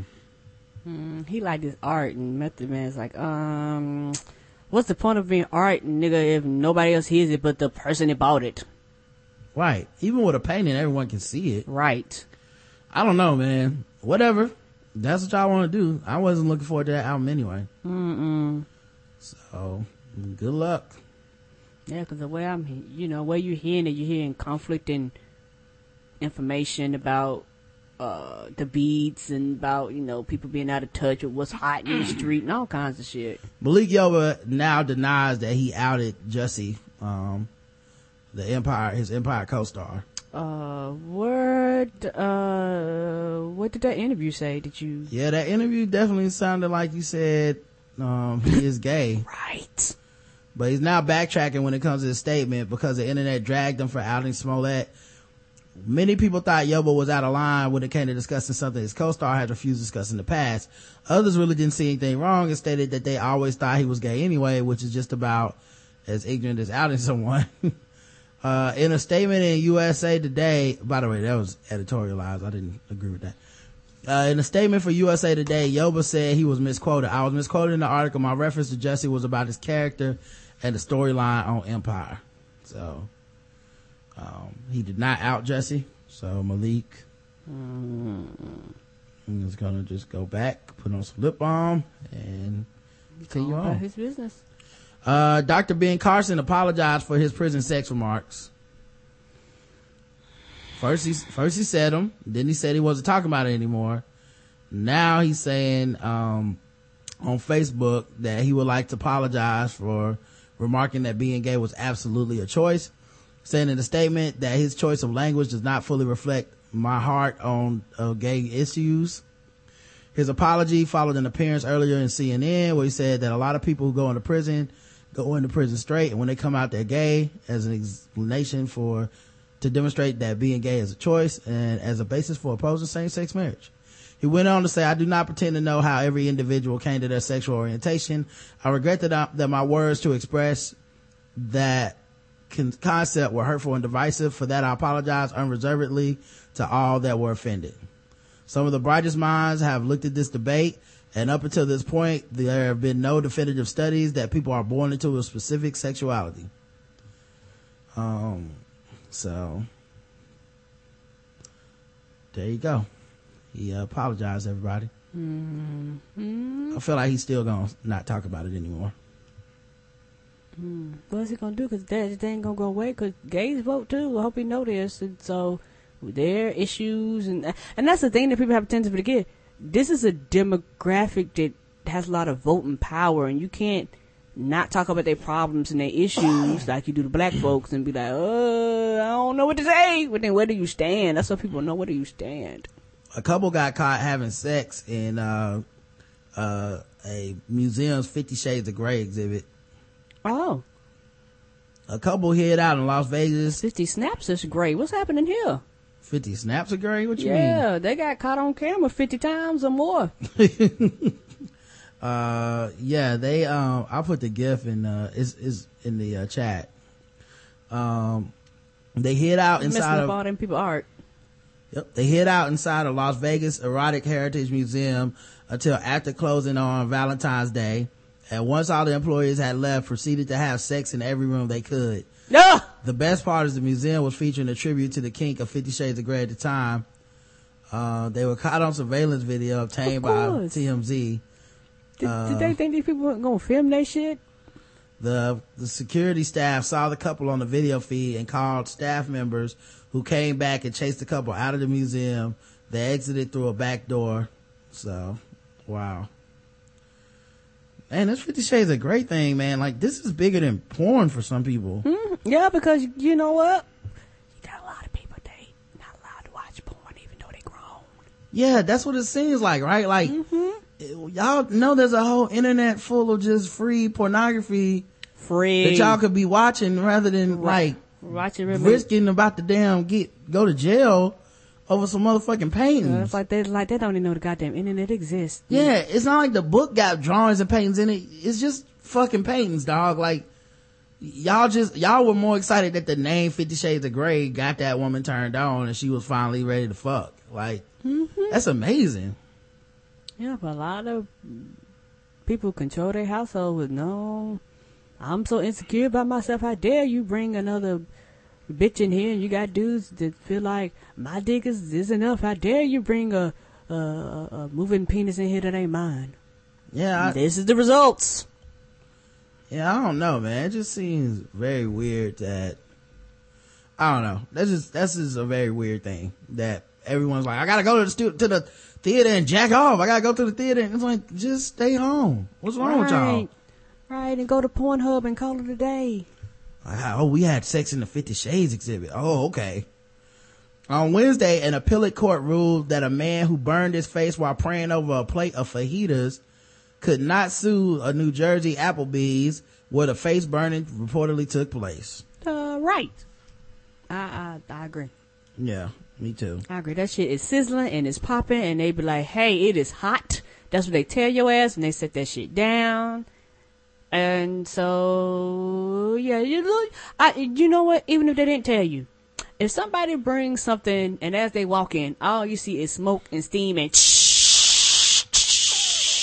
I would advise that you not put your fucking face over it. Yeah, you shouldn't be able to sue if, even if if you eat anything Applebee's, you shouldn't be able to sue. the Courier reports Hiram Jimenez seared his face at the Westampton, New Jersey chain restaurant in March 2010 after he bowed his head over the table on which a plate of hot meat had just been placed to pray. According to court documents, Jimenez heard a loud sizzling noise followed by a pop noise and then felt a burning sensation in his left eye and on his face. Jimenez claimed he suffered serious and permanent injuries solely as a result of Applebee's negligence when he came in contact with dangerous and hazardous condition, specifically a plate of hot food. Now, here's the thing. Why didn't he blame God? Cause you were For praying, not wanting him. you were praying to him and then he, and he, maybe you were sinning. Okay. Right. maybe, maybe you shouldn't uh, did all that partying the night before. See, he didn't give you the spirit of discernment, so, so something would have told you, hey, don't put my face over hot plate. uh, as a trial judge disagreed, as did a two judge panel who heard Jimenez's appeal of the initial ruling. The restaurant, the ruling stated, did not need to warn Jimenez against a danger that is open and obvious. Right. Um, so yeah, be careful what you pray over, guys. All right. Um, get popped in the face. It's not always the restaurant's fault. Mm-mm. Uh, Samantha Bee is leaving the Daily Show to host a series on TBS. So That- that she won't be sense. hosting uh Daily Show. Uh, for those that were worried about it, I think her husband already left. Mm-hmm. He left, he left a few years ago when, No, not a few years ago. Oh. he just left recently to go to TBS as well. oh, okay, I'm thinking about somebody else, I'm sorry. Yeah, Jason Jones is her husband, and he's gone. So Didn't he leave when she was pregnant? no, he was he's been there. He was there this year. He's been there constantly. He just now that they know that they're not going to be replacing John, I think all these people are like, well, I'm out. Yeah, Like yeah. y'all start the show from scratch, basically. Right. Um, let's see what else I want to talk about here. Oh, President Obama gave a speech on Selma, uh, yesterday, and it was a pretty big deal. Um, and he, ba- he didn't just talk about racism of the past and respecting the people that came up, but he talked about the new people and how racism is still going on and how it's still a problem. Uh, a lot of people I saw seem to be pretty, um, Bonnie, can I hold her? seem to be pretty uh excited about the speech. A lot of people giving him props. I don't know if people were dissing it or not. I'm sure people were because people always diss everything. He said there's always got to be two you know two ways on it or whatever but me personally you know i didn't see it so uh but uh yeah just i noticed who didn't speak. The clintons weren't there. Uh george w. Bush was there didn't give a speech. Correct. um, you know, it's just kind of funny that when it comes to these issues, president is still far and beyond what other motherfuckers are have anything, even anything to say about it. Right. I bet you. I bet you. Uh, if it wasn't for uh, Obama, nobody else probably would have showed up. Yeah, and Netanyahu didn't show up, so that's disrespect. Americans began a march from Selma to Montgomery to demand the right to vote. Among the reporters on the scene was Bill Plante. Bill returned to Selma for the anniversary. 50 years ago, the right to vote didn't apply to black citizens in places like Selma, and efforts to change that were resisted, sometimes violently. The attack on demonstrators in Selma that became known as Bloody Sunday shocked the nation. Oh no, this is just general report. I thought it was gonna be about the speech. Anyway, Okay. um, he gave a, a speech, a forceful speech in Selma, Alabama on the 50th anniversary of the brutal repression of the peaceful protests. America's first black president denounced new attempts to restrict voting rights. Um, by the way, there were some Republican people there that were like still trying to explain why they were against voting rights. Not the time or the place. Just go your ass home. Right. One dude was like, I still have to like look into that. Like, I don't know enough on the issue. You know enough to vote against it, you piece of shit. Right. Uh, anyway, we gather here to celebrate them, he declared, standing on the spot where Alabama state troopers launched an assault on the marchers in the scenes that shocked America. We gather here to honor the courage of ordinary Americans willing to endure billy clubs and the chastening rod, tear gas, and the trampling hoof. Men and women who, despite the gush of blood and splintered bone, would stay true to their North Star and keep marching towards justice.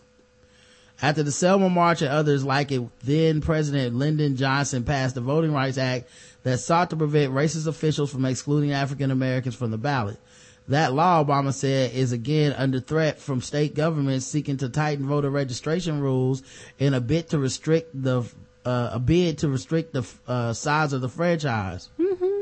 How can that be? He asked, noting that previous Republican presidents Ronald Reagan and George W. Bush, who was present for the speech, had renewed it.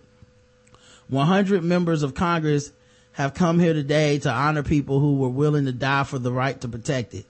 If we want to honor this day, let those 100 go back to Washington and gather 400 more and together pledge to make it their mission to restore the law this year.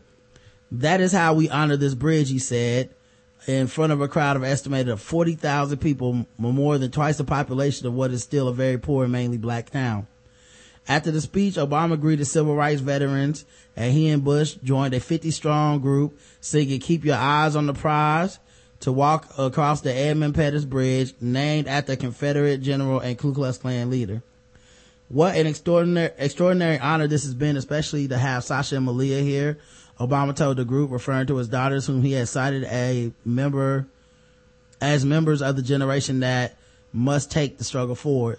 The president and his wife, First Lady Michelle Obama, paused halfway across the road bridge to hear Georgia lawmaker Selma Marcher, Congressman John Lewis describe the events of the day. Honoring the legends, in this speech, Obama also addressed recent incidents in which police killings of unarmed black men and teenagers had triggered protests and accusations of deep-seated official racism. We just need to open our eyes and ears and hearts to know that this nation's long racial history still casts its long shadow upon us. We know the march is not yet over. The race is not yet won, he said. We know that teaching the blessed destination where we are judged by the content of our character requires admitting as much, facing up to the truth. On March 7, 1965, some 600 peaceful activists were attacked by police with clubs and tear gas at the bridge. Uh, Obama was introduced by Lewis, a man who he described as a hero, who was a, as a young man was one of those assaulted at the bridge as he attempted to march. Uh, we come to Selma to be renewed. We come to be inspired. I mean, inspired, Lewis said. Uh, we were beaten tear gas. Some of us left Buddy right here on this bridge. 17 of us were hospitalized that day, but we never became bitter or uh, or hostile. So, um, you know, which is interesting because all this is right off the heels of, um, Eric Holder releasing the report on Ferguson, which, I mean, ta-da, they're racist guys. Mm-hmm. Um, you know, no, no, I don't take any pleasure of being like I told you so on that one, right? Like I feel like Mhm. every black person was walking around like, yeah, they seem racist. But what I like is, um, my man Eric Holder said it's not just Ferguson. That's why they don't like him. Yeah. That's why they like, get that nigga out of here. We ain't gonna retire. It's not just in the afternoon press conference. Uh, Attorney General Eric Holder described Ferguson as a community where local authorities consistently approach law enforcement not as a means for protecting public safety, but as a way to generate revenue. Holder said the pressure to keep revenue flowing has generated constitutional violations at nearly every level of Ferguson's law enforcement system, including inappropriate use of force. Like I said, man, once you monetize racism and oppression and over policing of mostly black communities, you create a stream of revenue you can't get off. Mm-mm. It's like a drug. The money is a drug to the police and the municipalities and the cities that are feeding off of this, right? Like, um, we watched a documentary on Freeway Rick Ross and mm-hmm. this was really good. Yeah, it comes on Al Jazeera America. I think it comes on 10 p.m. every Sunday. Uh, part two is airing tonight, uh, March the 8th. But, um, it's so funny because in that it starts about, okay, here's how the drug thing started. Here's the Iran Contra affair, blah, blah, blah. And then you get to the real point, which is police started busting these drug dealers and finding copious amounts of cash. And they were like, we need to use the cash. Like basically the cash gets funneled back to whoever found it. Like, hey, you find $60,000 in, in, in cash. You report it to the government and the government goes, all right, well, use it to fight more crime. Now the $60,000 is yours to budget and do however you please. And that's where the problem comes in. Cause now every time you bust somebody, you get money and you start to have initiatives that are, hey, we need to get more money. We need to get more money. That's what it's about. Let's bust these dudes so we can get the money. Get the money, get the money, get the money. And you're addicted to the fucking money. You know, right. and that's, and so you start over policing people, you start busting smaller and smaller things, and now you're like a drug addict. Cause you don't care who gets hurt. You don't care about our community anymore. Nope. You care about the money coming out of it. Don't care about the, all, all the, the fathers, the whole generation of black fathers that are in jail, uh, that are still in jail or that get out of jail and can't find a job because the shit sits on their records and nobody wants to hire you if you've been in jail for any goddamn thing nowadays. So, mm, yeah, then people want to act like it's the black community's fault that there's no fathers there when a lot of times you've arrested a lot of them and put them into a system. Right. Um, I mean, but that's all about design. Correct. not even necessarily design. It's all because somebody doesn't care about our community or the, or the repercussions of it. That, you know, um, Reagan wanted to support his own war so much um, that he was willing to throw our community under the bus. Like, you know, we could be damned. Who cares what happens to us? Right, because because in the, at the end of the day, we, we don't matter. Because the, the, the side effect, which I learned from that documentary, is that, uh, which I think um, people should fight, and I'm pretty sure there are people fighting to overturn this once you go to jail, and especially if you if if you uh, served your time, you served your time, you got out, uh, and especially if you were uh, locked up for a non-violent crime, I think you I think you should be reinstated for, with your right to vote.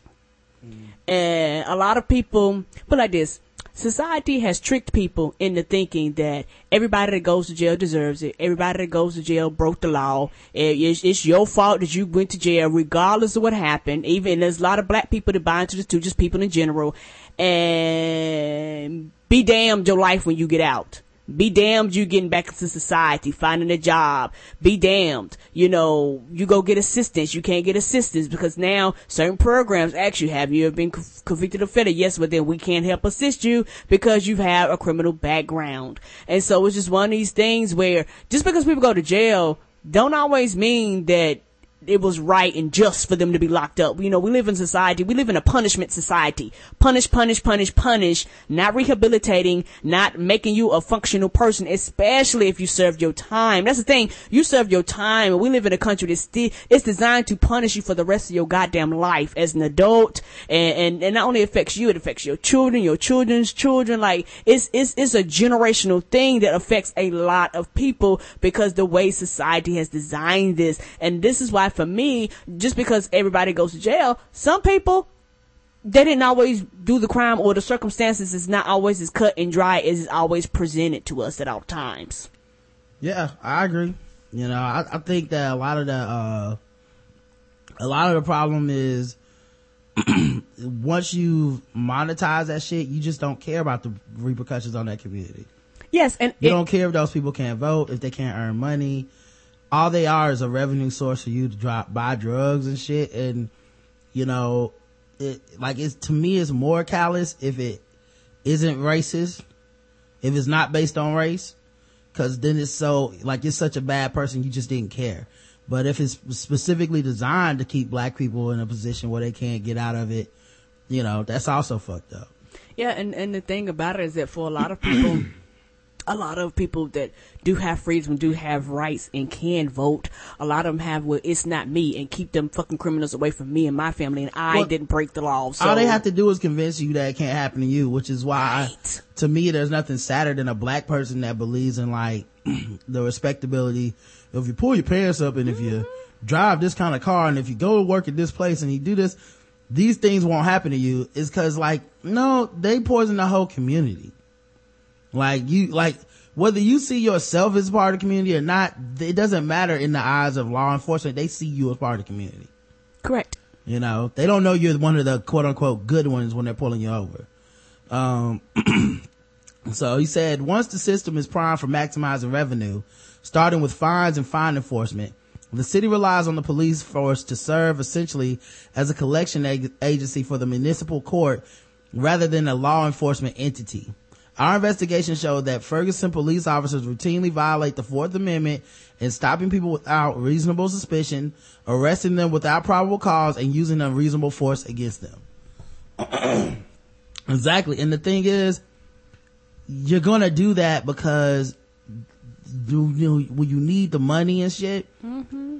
cause you can't do it to white people. No, no, because Like laws they- would change. Right. They've already decided, well, white people have too much power. They're kind of a protected class. If we started raining down on their rights and just violating their rights left and right on like people, the right, the wrong people, quote unquote, would start to care. The people that can make things change. right. People that are influencers, people that have positions of power. Lobbyists, right. All of a sudden, they will make things change and we don't want to deal with that. so as long as we keep it to just black people, and for the most part, we never have to worry about backlash. Correct. Um, so yeah, man, it's, you know, um, I appreciate them putting the report out, man. Like I, I said, too with I- numbers and statistics and shit like that to let people know that y'all th- this is unproportioned. Like, like, come on now. Yeah. So I appreciate that. Um, and there was something else I was going to say. Oh, two Ferguson cops and court clerk lost their jobs over racist emails. You don't say. Just two? How was that sheriff? How was the, the, the the main dude? How does he still have his job? The dude that was sweating with the interviews, the old white dude with the gray hair who didn't act like he was just shocked by everything. I don't know. How does he still have his motherfucking job? Uh, Captain Rick Henke and Sergeant William Mudd resigned on Thursday and County Clerk Mary Ann Twitty was fired on Wednesday. It was not clear whether the three were alleged to be senders or recipients of offensive, e- offensive emails. They could not be reached for comment. The sources said Henke was associated with an email from 2008 suggesting Barack Obama would not be president for very long because, because a black man can't hold a job. They said Mudd was associated with an email from 2011 suggesting that Crime Stoppers paid a black woman who terminated a pregnancy. Um, so I don't know what Mary Ann Twitty did, but yeah, I mean, I guess it's a start, right? Get rid of a couple of them.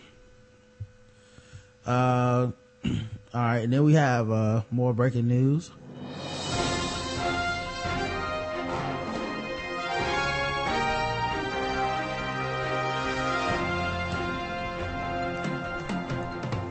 This sounds some nightly news stuff, but like this just in. Welcome to the six o'clock nightly news. All Oh, right. Uh, Chris Brown's baby mama defends herself against ex-husband's claim. That's right. We have more in the Chris Brown gate, guys. Oh shit! Where where'd the ex-husband come from? Oh, the, the what? Um, yeah, there's a bit, a lot of stuff. Matter of fact, let me try to go in chronological Okay, order. because I'm I'm confused now. Yeah, yeah. Uh, the ex-husband of Chris Brown's baby mama spoke out. Now she's Nia is the baby mama. So she, you know, somehow these pictures of her and the news of her and this baby with Chris Brown got out on the internet. Mm-hmm. So her ex-husband came out. Um, Chris Brown's the father of a nine-month-old girl. The mother is a 31-year-old woman by the name of Nia.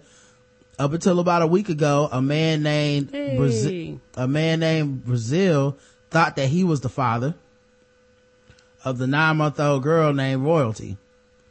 Here's the Oh. kicker. When Royalty was conceived, Nia was married to another man and that man was not Brazil. now that man, What the fuck is happening? that man's name is Terry Amy, who spoke to Bossip exclusively, and he's spilling some tea. Terry is the father of Nia's 13 year old daughter, and he says the relationship between Chris and Nia is what led to the couple's divorce. He also says that he and Nia were still married when she got pregnant with Royalty, even though Royalty was not his and eventually not Brazil's either. Oh. Terry Amy has called out Chris Brown and says they need to sit down for the sake of Amy's 13 year old daughter with Guzman, Amy, and royalties, uh, and Brown's nine month old with, with the woman. We gotta push forward so that, uh, my little girl and his little girl can grow, Amy exclusively told Bossip. I don't know Chris Brown, but in the upcoming days, I need to talk to him. We're sharing something that's important. Our two little girls. Nia Guzman Amy, who still uses her married name, was just 20 when she married 36 year old Terry Amy in 2003 in Corpus Christi, Texas. They have a 13 year old girl. The woman was still married when she had an affair with Chris Brown and when she gave birth to royalty. Amy says he didn't know his ex-wife's involvement with Brown until this week. Well, damn. He's already cool with it. I if this one of those we need to sit down and talk, but really it means I want to whoop your ass. Cause you never know. I am the missing link, he said, because of the simple fact that I was married to her when she got pregnant. I filed for divorce because Nia was pregnant, but I never did ask who the father was. The 47 year old who said the divorce was finalized five months ago and Nia Guzman Amy now lives in Houston with their teen daughter and royalty. They're now, they're going up, they're growing up together and that's her sister, he said. Amy, a logistics coordinator for an oil and gas company, also blasted another man known on Instagram as royalty underscore yay underscore ba, who claimed that Guzman Amy told him that he was the father. That's the woman. Uh, Nia said he was the father. He doesn't know what he's talking about. He needs attention. He's an upcoming ra- rapper. I'm not an upcoming anything. I know my family. I'm not upcoming anything. Guzman Amy, Nia, last talked to the divorced dad a few days ago and Amy said that he hasn't spoken yet, uh, with her and Chris Brown about father and royalty. If you speak, um, if you speak to someone out of anger, you'll say the wrong thing, he told Bossip. You know, he sounds like an old dude. Mm-hmm. Like you can tell he's He 40. was already 36. Yeah, you can tell he's 40 something. He's just like, look, Nigga, man, I'm old. I don't want these problems. All Right. These I just want to raise my daughter. Right. I don't want to, you know, I got an ignorant ass nigga in my baby's life now. Um, he told Bossip there shouldn't be a fight when children are involved. He also blasted press reports blaming his now ex-wife for breaking up Chris Brown and Karrueche, um, Tran, or Cariucci, as I like to call her, and insisted that, uh, Nia was a good mother to his daughter and to royalty. Nia's not like that, Amy said. She's a wonderful mother and what she does in her spare time, that's her spare time. Despite Guzman Amy's infamy and them splitting up, Amy told Boss, Bossip that he has no regret. I'm grateful for meeting her. At the end of the day, he's got a beautiful little girl. I've got a beautiful little girl. Um, say what you want, Terry. Oh, this is editorializing. Say what you want, Terry, but if what you're saying is true, great woman or not, she's still a hoe. Oh Lord. Two men, fathering one child, and neither of those men being the one she's married to is hoe behavior. Hoes can be great women too. We got some comments. Should we read them? Yeah, might as well. Moving in silence says, what does he need to talk to Chris if he's divorced from her? Take care of your, your kid and move on. Another question. Is that Terry in the pic? Hey, Terry. So I guess, uh, somebody thinks Terry is an attractive man in this picture. Um, that's moving in silence. I'll put the picture in the chat so you guys can see for yourselves. Like, did I do that right? Try this again. God damn it. Oh, no, I fucked up. Shit. Hold on, let me go back in there. Oh, no problem. I accidentally kick myself out. Sure, everybody's freaking out. My bad, guys. Accidentally kicked myself out of the chat. Didn't mean to do that. Here's a picture of uh, him and uh, the newest girl and the, and the, and the wife. Um, so yeah, Brazil says not really surprised by this considering all the things that have come out about her. Continues to sip tea. Thought alert, spills tea, says V. I'm confused by him and Chris need to talk. Neither him or Chris are with her, said beautiful Brownie. Double D D says, LOL at hoes could be great women too. Nia must have it going on if even her ex doesn't have anything negative to say about her, even after she had a child on him. I also, also unlike most women, she has kept her mouth shut for a while. I, w- I wonder if some hush money is involved. Brazil says, hmm, at D didn't even think of that. Those coins will keep them thoughts on mute. Oh Lord. so Luscious says, I'm not sure if this was ever mentioned, but Chris, did Chris take a DNA test to establish paternity? Terrell Jones says, I don't even blame her for playing her husband or Chris Brown because men will wife a woman just because she's fine and won't really care if she's about something with her own thing going on. She left a short thing for a fling. Sad face. Oh, sad face. Mm-hmm. Um, so Chris Brown's baby mama defends herself against ex-husband's claims. Well, apparently Nia, Chris Brown's mother, uh, Chris Brown's alleged baby mother, is not happy about her ex-husband speaking on their relationship. To read what he said, click here. Uh, minutes after we reposted the story on Instagram, Nia took the Baller Alerts Instagram comments to defend her name against Terry and Brazil. Oh, they be paying Baller Alert attention. The man who originally said he was a father. Well, if you fucking Chris Brown, you probably need to pay. She probably submitted the story. Oh, she might have. That was that that story. Might I didn't hear no condoms mention that story. You think we read the ball Alert when Chris got her pregnant? Not only is she displeased with the men in her life, she claims her ex-husband is a liar. In case you miss what's going on and don't want to sift through a thousand Instagram comments, thank God for technology and the gift of the screen, screenshot. Read what Nia says below. Ben left my husband six years. Leave my mother and sister out of this, says Zilla. Uh, in Brazil, he's a scammer ass nigga trying to capitalize. Uh, bitch ass niggas. And I been had custody of my Ben had my daughter full custody. And I was 16 he lied about his age. He was my first love. I married him. He was 31 years old. Told me he was young as fuck. Bum ass niggas trying to be put on behind a baby. Ugh. Tough she put he had he can sit his dusty ass down him and Bob I need to come up I got my education dumb MFs oh, I need no come up okay I'm assuming that the arrangement she allegedly has with Chris does not allow her to publicly name him as the father, but these comments are pretty telling. She's clearly not here for the men in her life using her infant to get fame. Before you ask, yes, that's Nia's real page. Mm-hmm. Brazil says sips tea, child. Yeah! A lot of tea sipping going on today. Ain't it though? I need to sip some of my tea, matter of fact. Do you need some more? You okay? Mm-mm. I still got plenty of tea in here. I just spilled a little bit. Uh, Coco B says, Lord, this is too much. I'm sorry, but she sounds like a bird shaking my head. Good luck, Chris. Nicole says, damn chick, right? Please write in English, please. Terrell Jones says she wanted to be with the baller and here's what you get when you're with one. A lot of people in your business because they wish they were you. She should get used to the slander and opinions because they'll be coming from everywhere, from everybody. This is just the beginning because TMZ is about to go through her whole biography. Her first husband sounds like he got when she was young and now she just wants to party and become a Chris Brown party favor. She is too, Sandy Cheek says she is too old for this foolishness. Shell Yisrael says, yes, she does sound like a bird. And Marcy says she got her education. Okay, girl. LOL. Damn.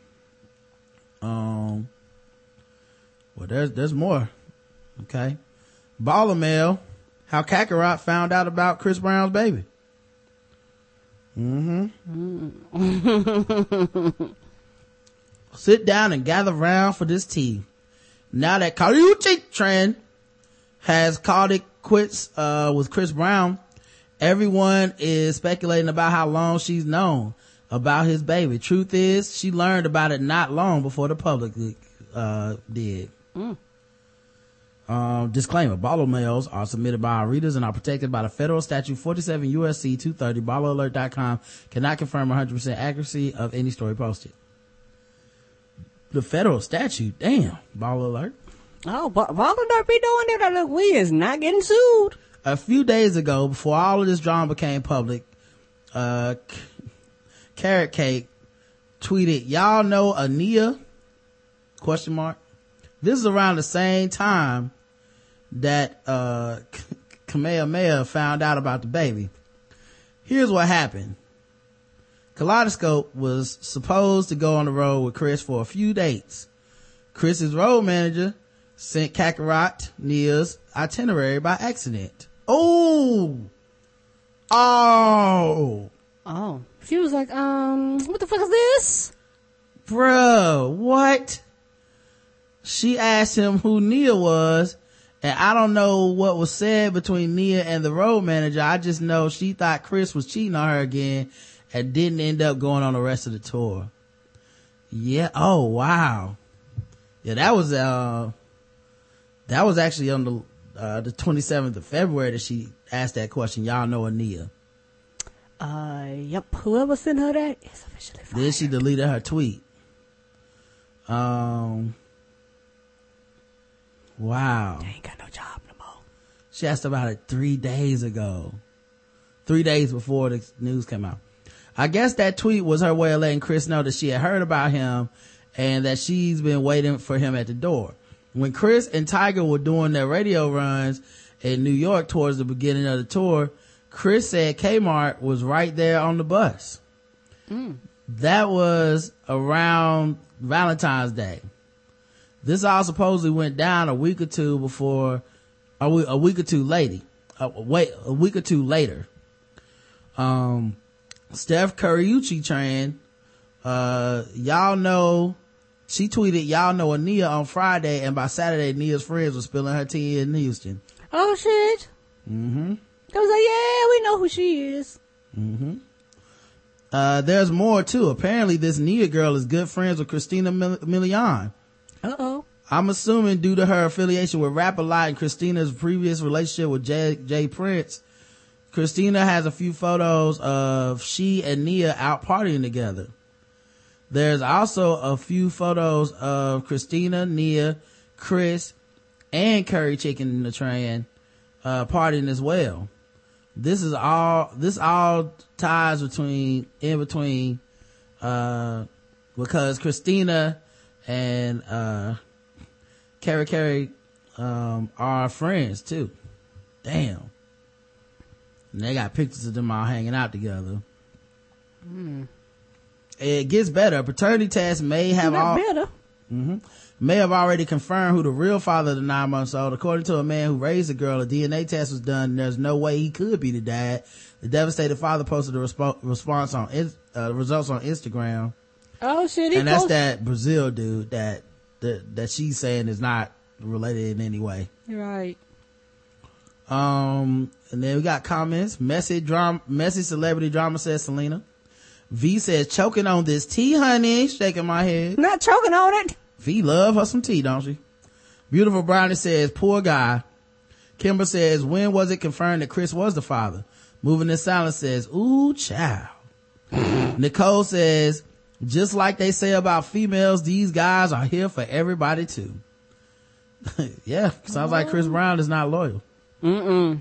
Brazil says so, so over, uh, Karma Chameleon and Chris. And Chris, messy, sloppy behavior. Wait nine months to figure out who your child father is. Uh, let some other dude claim your kid without being woman enough to be sure. That's a damn shame. Raw dogging with two people at or, or around the same time. This story annoys me. Shaking my head. If I was Krakatoa, I would go, I would go for, and that's, she put that for real. I didn't even have to change it. Tawny put that. Tawny baby. I would go for everybody. She was just on the Christian, Christina Milian time fight filling show. Damn. So, so Luscious says, hot ass mess. So she is not a fan of Chris Brown and his fuckery. Apparently not. Um, and let's see, more comments. Uh, M- MISW says, I'm shocked that the baby is not his. She looks like, she looks just like him in my opinion, but stranger things have happened. Sad situation for the baby. Fatty says, the way Chris is moving, I'm surprised there aren't more of his children running around. Truthfully, anyone messing with his psychopath, with this psychopath is asking for trouble. Sugar Bear says Nia and Chris needed their ass, need their ass whooped.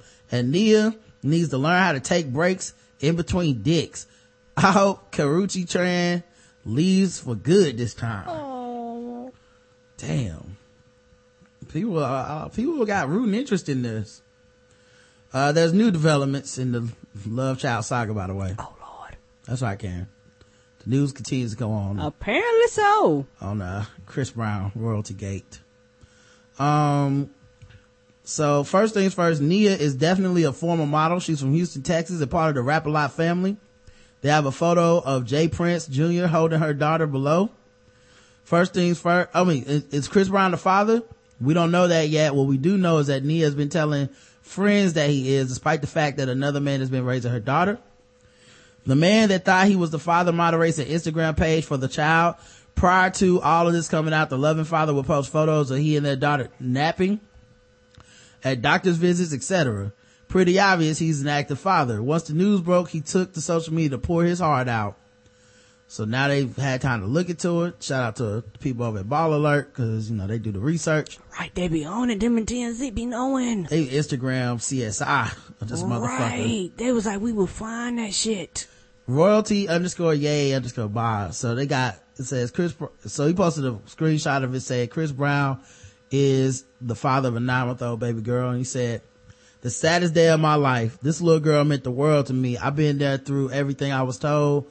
This was my child. How can this be happening? A man just steps in and takes over what I built, what I lived for. I dedicated my whole life to this family. Now everything is gone. At TMZ, at Ball Alert, why did this happen to me? He asking them?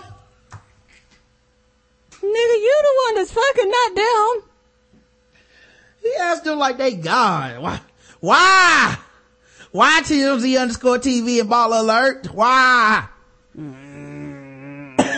I'm gonna go on Instagram and put bees on his profile.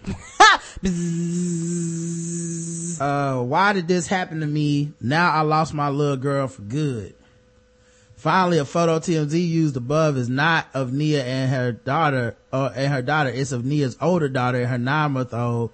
She alleges is Chris's. Um, so then they got a bunch of pictures of the dude with the baby. Yeah, precious. Uh, baby J and Prince Jr. Update. What does Chris Brown's long time on again, off again, on again girlfriend have to say about the baby she just found out about?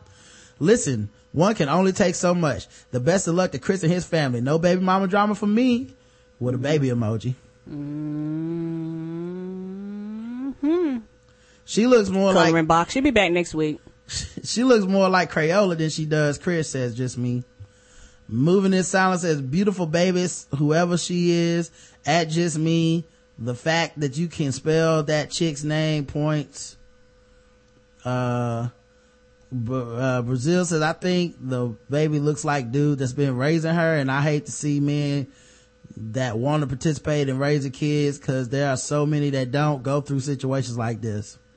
Yeah, that's why you don't watch more. Uh, Sean says, Yeah, wasn't there rumors about her being pregnant by him at one period of time? who? Oh, Cracker Jack box. I, I don't know if she was pregnant or not, Karen. Okay. Uh, Chris finna have, uh, Karrueche babysitting now.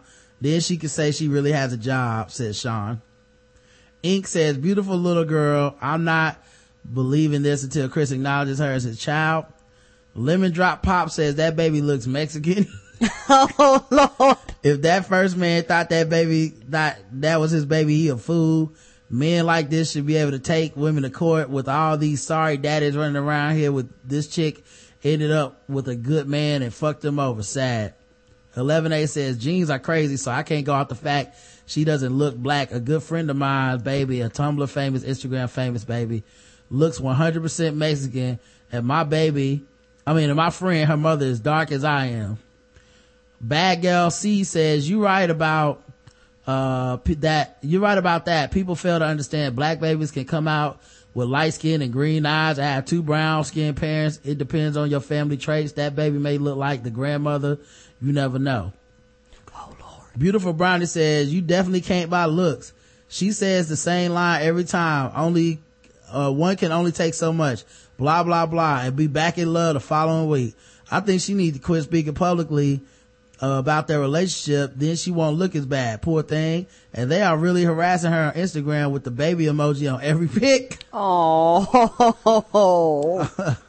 why do people like, why do people hate Karrueche so much? Says so nasty and so rude. Well, your name is so nasty so rude. And people act so surprised like everybody doesn't know how Chris gets down. I'm so sick of him and Karrueche being in the media every single week. I'm starting to think Kris Jenner is their part-time manager or something. They she both might be. they both need to go somewhere and have a seat. I'm so sick of hearing about them. Sigh. As the Chris Brown and Karrueche turns, it never ends with them. She might be, you know, Jenna a boss. She about making that money. Uh, so Luscious says Chris is just so gross now.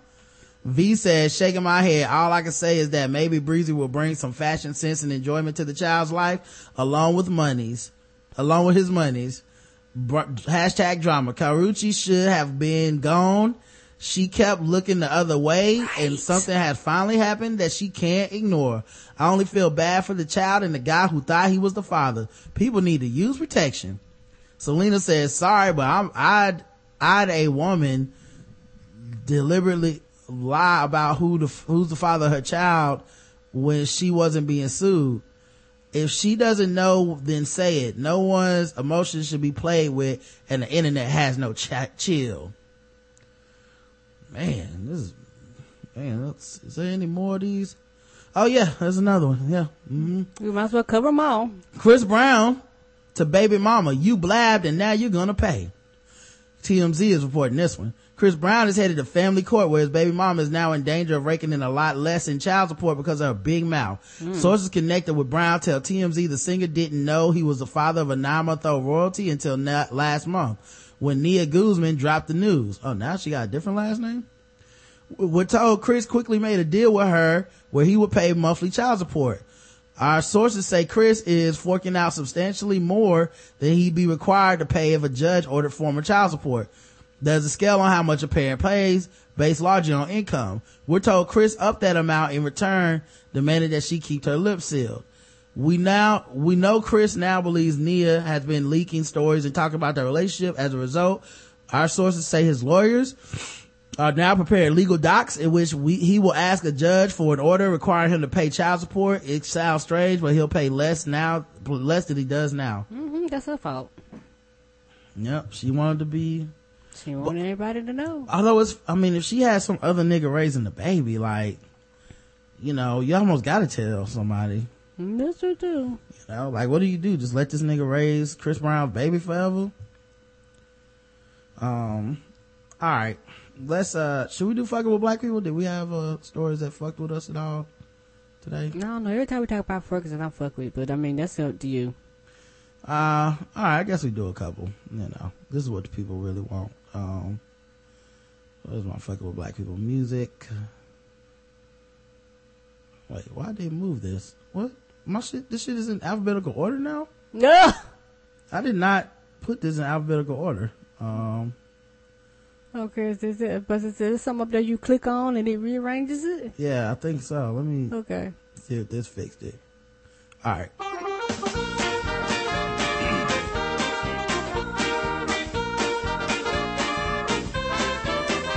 We're just fucking with those black people. We're just fucking with those blacks. We're just fucking with fucking with black people. That's right, guys. Time to play the game that we all hate to hate to hate to play. It's fucking with black people. When we go around the world reading articles and signing scores from zero to 100 and how much we feel fucked with as black people. Today's contestants, everybody. All right. A pro KKK billboard goes up in Selma. It's not for Krispy Kreme Club. Well then, boo them. You know, Um, goddamn donuts. What are we talking about? There was a billboard honoring the founder of um, the KKK set up in Selma um, to uh on the, about the Selma Bridge on the anniversary. Yeah, if uh if there's no donuts at the meetings, you're just racist. So no, thank you. Yep. Um. Well, they might have donuts at KKK meetings. I don't know if they don't. They might. You know, maybe they do. Um. Well, at least be racist and delicious. Goddamn, you just racist. Uh. So yeah, it had the first Grand Wizard of the Ku Klux Klan. Uh. Recently, it was recently erected within the site of the Edmund Pettus Bridge in Selma, Alabama, where President Obama will be speaking, or well, was speaking. So, uh, what would you give this one, Karen? What kind of question is that? I will give it a hundred. Mm-hmm. You I'm just mad they had no donuts, so yes, you get a hundred. who lets you buy a KKK billboard? That check into that dude. Right. Who's selling the billboard space that much? You know, can I put like a big black dick on there too next week? Or I mean, that- I mean, I mean, I mean, do you need that hundred dollars a day that bad, or however much it costs for be a billboard? Yep. A New Jersey deli owner apologized and agreed to take down a sign celebrating White History Month. I thought that was every month. Jim Bogus, well, he sounds like he's bogus, you know what I'm saying? Owner of Jimbo's Deli posted the hand lettered sign which read, celebrate your white heritage in March, White History Month. First of all, it's Women's History Month, piece of shit. The biracial customer, Bak- Curtis, was offended and asked the owner to remove the sign, but Bogus initially refused. I love everybody and everybody should celebrate what they are, Bogus said. I shouldn't have to feel bad about being white.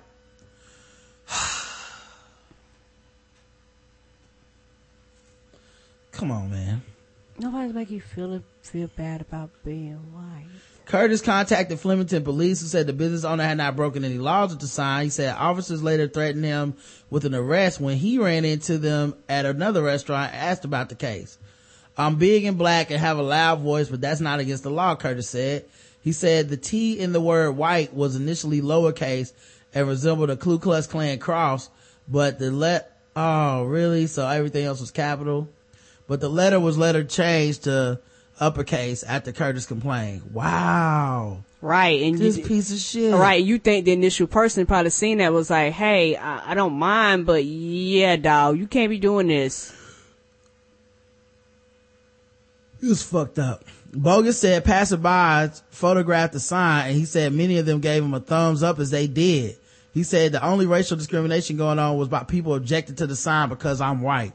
Curtis said he received threats and abusive comments after la- local media reported on the sign. A newspaper reporter said he received an email about his Jewish sounding name. Bogus removed the sign Thursday morning saying that some people had twisted the meaning of his display, which came after February 28th day celebration of Black History Month. I never meant it to be, for it to be a black and white thing. I only meant for it to be a white thing. How ignorant is that? Right. White History Month? That's every month of the motherfucking year. Right. Which has to come right after Black History Month, of course. Of course. And let's lowercase the T to look like a cross. Okay. Uh, what do you give that one, Karen? Oh, 100. A hundred. All right. I'll give it a hundred as well. Uh, let's see what else we got here. U.S. slavery simulation game draws criticism for making oppression fun. That's right. There's a game, a computer game where you can simulate the experiences of a slave girl in the 19th century. It sparked outrage across the country. Critics believe the game doesn't depict the true brutality of slavery and students should love, should look to other resources to learn about it. The educational learning program in question is called Flight to Freedom and chronicles the experiences of a 14 year old black slave named Lucy King who works on a slave plantation in Kentucky. Users have to try to help her escape to the north of the country where slavery is being abolished. Upon learning about the game after she received an email recommending its use to coincide with Black History Month where Franz Davis, who is instructional technology specialist for schools, took to social media to vent her disgust. You would like to be a slave. The idea that a game could give a person a sense of what it felt like to fear for your life, to know everything that could possibly happen to you, which could be a rape, beating, death, mutilation, or pros- or is pro- preposterous, she told. Uh, she told RT.com. She believes that games are not the correct way to teach the true atrocities and hardships faced by slaves and says rather than trying to make slavery fun, children would be better off reading about it, uh, or speaking with those who have connections to it. It ge- it's geared to, uh, wait, it's geared for fifth to eighth grade students under the guise that students can only learn if it's fun, if they can win points. That is not the case. You can have rich conversations with students. You can get them to dig into primary sources and research and get them to speak to people who have, have connections to that point in hi- history without going down through this watered down look at history Davis added. Right. Yeah, I agree. The game has been available for use for a number of point. Mhm, go ahead. Mm, go ahead. Sorry, just fucking points. The game, Word. yeah, you get achievement unlocked. Right. You got raped, achievement unlocked. Right. You got light skinned baby achievement. Right. The game has been available for use for a number of years and has re- received positive reviews from teachers and parents. Kid Tech columnist for USA Today said it was realistic, brilliant, ingenious, and fascinating. Well, I ask you this. Let's say they had a Holocaust game exactly like this. That shit would get shut down. So That's fuck you. That's a great point. Fuck you. People would be in a goddamn outrage and uproar. If you be like, uh, a thousand Jews in the gas chamber, achievement unlocked. They Right. would fucking burn that fucker down. So I, no, no. Yeah. You couldn't have, uh, um, what was the girl who was in the attic? Um, And Frank, Yeah, you couldn't have Anne Frank, the game. You couldn't do it. right. People would fucking You lose couldn't, you, their shit. you, you, you couldn't get bonus points because you got one Potiphar diary done. yeah. That's a good point. Uh, so what would you give this one, Karen? Oh, this is a hundred. A hundred. That's right, guys. Another hundred. That's three hundreds in a row. Don't forget, you guys definitely missed this segment of the show. Okay. Sometimes you guys say, why don't y'all do it anymore? Cause, cause sometimes we cover, honestly, y'all, sometimes we cover articles and I'm just fucked with. Like, you know, I've had, like, like my, my, my fuck it with measure has tipped and once it get to that point, I'm, mm, mm, too much today. The Roswell Daily Record newspaper in New Mexico posted a cartoon on its Facebook page on Monday that appeared to tell blacks and Latinos to leave the state. What state is this? Arizona. Man, Arizona's like, if you ain't white, get the fuck up out of here. Arizona like, we do not, you know, and months of people talk about the South, Arizona's like, we're in the middle of the fucking state. Fuck them. Mm-hmm.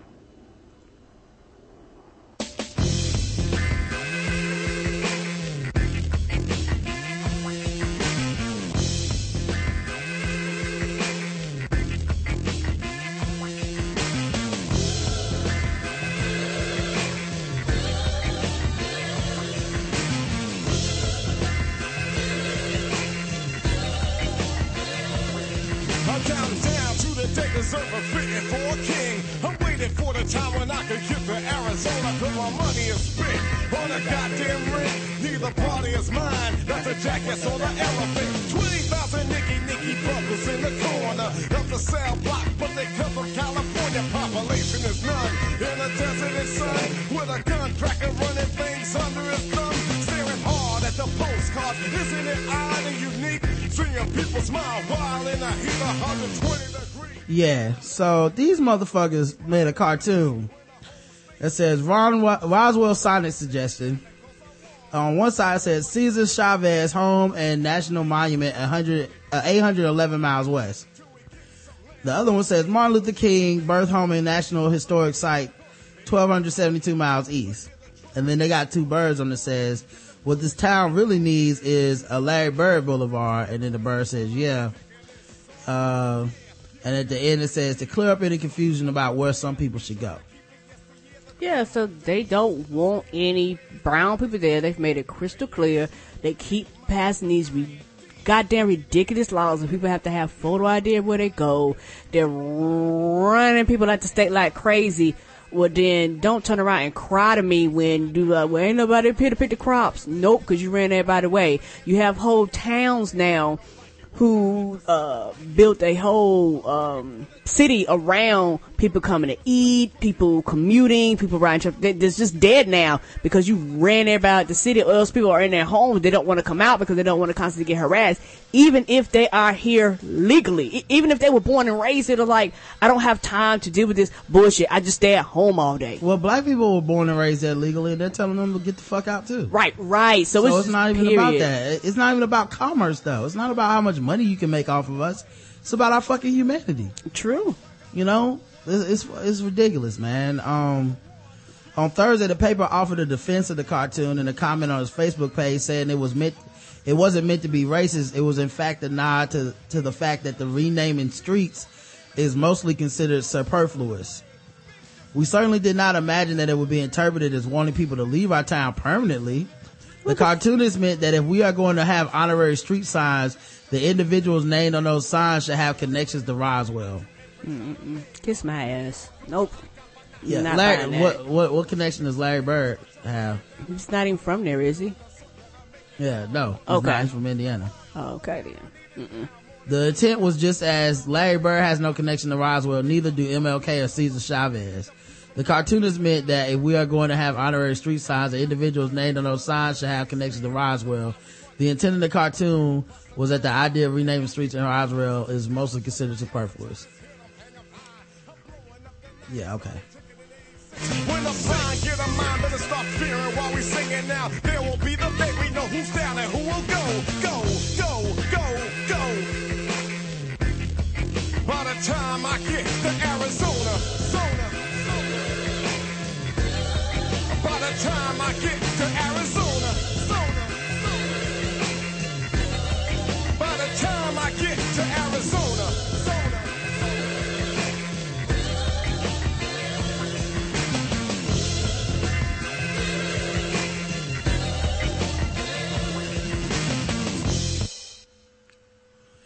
Fox News. America is behind because science class wastes times on the, to waste his time on the, waste time on the black, lack of black physicists. Blah, blah, blah. That's Call right. 100. What are we talking about? We would have, we would be ahead in science if we weren't wasting time on a lack of black physicists. Not that we don't give a fuck about science, right? Not not the fact that our country fights against global warming. Our country says the most ignorant and most unintelligent shit, and have other And countries. their part, not our country, their party. Right. Their party is anti fucking science. Mm-hmm. Fox News, the people that watch Fox News don't believe in global warming. But the reason we're behind is because social justice is being taught in physics class, guys. That's why. Not because these stupid motherfuckers wouldn't listen because the, unfortunately the science lesson didn't come from the goddamn Bible, which apparently that's where you can get it from. Now, if you write it in the Bible, cool, we'll listen. But since global warming ain't in the Bible, evolution ain't in the Bible, I'm just gonna not believe in it. Fuck you, man. Well, this probably wasn't on the syllabus in your high school physics class. A Seattle teacher came up with new six-day curriculum that includes lessons on white privilege. He says it will prepare students for institutional racism and social justice. So what does that have to do with physics exactly? Joining us now is Katherine Timpf of the National Review. Thanks for being here. By the way, this segment is called The Trouble with Schools. Interesting case series, really. He wanted, he was concerned the students, quote, weren't learning about their own privilege. Right, so exactly. He decided to do a little digging himself. Right, exactly. It's not an open mic night in these classrooms. You don't get to decide you can talk about anything you want to these these students. It has to be about what your class is. Physics class, you talk about physics. Really, is that simple. Well, so here's what he was asking the students, which has a lot of people riled up. Students were asked to take a pre-evaluation of curriculum and answer these questions. To believe or not believe, which is what they were asked to answer. Do you believe or not believe American society fits my definition of racist? Okay, I'm not sure what that has to do with physics. Uh, do you believe or not believe people born white tend to have a set of advantages over those born black? And do you believe? By the way, if, if this was taught in a class, like say this was just a, a class that they had, none of these people would let their kids be in it. They would object to this content no matter where it presented itself. No matter where. It, that's why they don't want, they don't, like the reason they say they don't even want African American, Latino American, Native American studies classes is because they go, well, what about the white kids? They might feel bad about themselves when they found out, you know, what their ancestors have done and that white people haven't always been the best, greatest people on the earth. Or not believe that I have consistently benefited from unearned privilege in my life? Right. Physics class, physics class again. He said he was jealous that all the other teachers got to talk about society, English, history. Then he also said they're not learning about it. Which one is it? They clearly are. You just said you were jealous of all the other teachers. I don't know what this is really about. I guess it's just his Okay, own pause it. agenda. Pause it. So his thing was like, you have these other teachers talking about shit that ain't got nothing to do with physics. But as long as the shit you approve of is off the topic of science, it's okay. But when I bring what I want to in here, it becomes a problem. Right. Yep. Yep. wants to talk about it. But you know what? We're consistently behind science and math of other developed countries in high school. Maybe it's because physics teachers aren't teaching physics in classes. Well, yeah, and they're they're asking things like this. It, Uh, first of all, this is a brand, this is news because it's the first and only time this has happened. So how will we be behind in science like we have been for the past, say, I don't know, 50 years? But that would only manifest itself because this one teacher did this shit today, you stupid. The part of their pre-project homework was learn about the pre-1950s and modern black physicists, uh, Peggy McIntosh's white privilege, and then listen to Macklemore. Listen to Macklemore. So that was all listed there. We did reach out to the university. University, I'm sorry, the high school. University Prep statement says this: We are fully aware and support Mr. Rifkins, that's the teacher's work, with his students as part of our commitment to provide our students an education that helps them grow into socially responsible, intellectually courageous citizens of the world. Your thoughts before we go? How about teaching them physics in physics class? Because you do need that too, especially to go on to college. How pervasive do you think that this type of application of teaching, be it physics or anything else, is going on in schools Oh, right now? very much so, because the whole reason this even came to light is because another physics teacher featured it on his blog, had him write a post saying, this is great, and there's been a great response to it. People just love it. So I'm sure we'll be seeing a lot more of it, believe it or not. Yeah, I'm sure all, all love it, especially the students. No, Thank you so much, Captain Tim. We appreciate you being here. Now this coming up, Yeah. just when For, and for me, it makes sense that, put like this. To me, asking these questions makes sense because if you're gonna talk about physics and you don't go through the history of it, you're gonna st- talk, start talking about people who contributed and made a difference and they all wasn't white. so he wants to know how do you feel about these things. So when we bring these things up, he knows how to address the class. And it's just one of these things where it's just very, very frustrating when you talk to people who has never been oppressed at all in their lives and they've never had to look at things from society as them not being the dominant society. So they don't understand when people ask these questions, they're like, well, I didn't benefit from it, but you do. Directly, and indirectly, you do. And I'm not mad. That's just the way society is. And I think for the fact that if you bring up white privilege, a lot of white people instantly get offended and it's hard to get past that point and that's why when people say they want to talk about race you don't really want to talk about race you just want me to shut the fuck up so you don't feel bad i know and you know that you person white person right here i'm speaking with didn't have anything to do with slavery but you benefit from it. You benefit from laws that were designed. You, you benefit from these things. And you telling me that you don't benefit from it, that's you denying the fact that these issues really exist. So how can we talk about something when you don't even want to acknowledge the fact that these issues really exist? And that becomes a problem from the beginning. And that's why people say they want to talk about race. You really don't want to talk about race because if you talk about race, you have to talk about from the fact that you benefit from society and the way society is designed. You benefit from it because of your race. That means you have to acknowledge that another group does not benefit from it because of their race. Republican Mississippi State Representative Gene Alday asserted on Monday that he had been taken out of context by a local paper that published his remarks saying that all blacks in his district get, get welfare crazy checks because they do not work. In a Sunday article, the Clarion Ledger's uh, Jerry Mitchell reported that Alday had recently linked his opposition to increased education funding to social welfare programs. I came from a town where all the blacks are getting food stamps and what I call welfare crazy checks, he declared. they handed out money left and right. They don't work. He said that he once needed to go to the emergency room and like, like to die because African Americans were in front of him. I laid in there. Ah!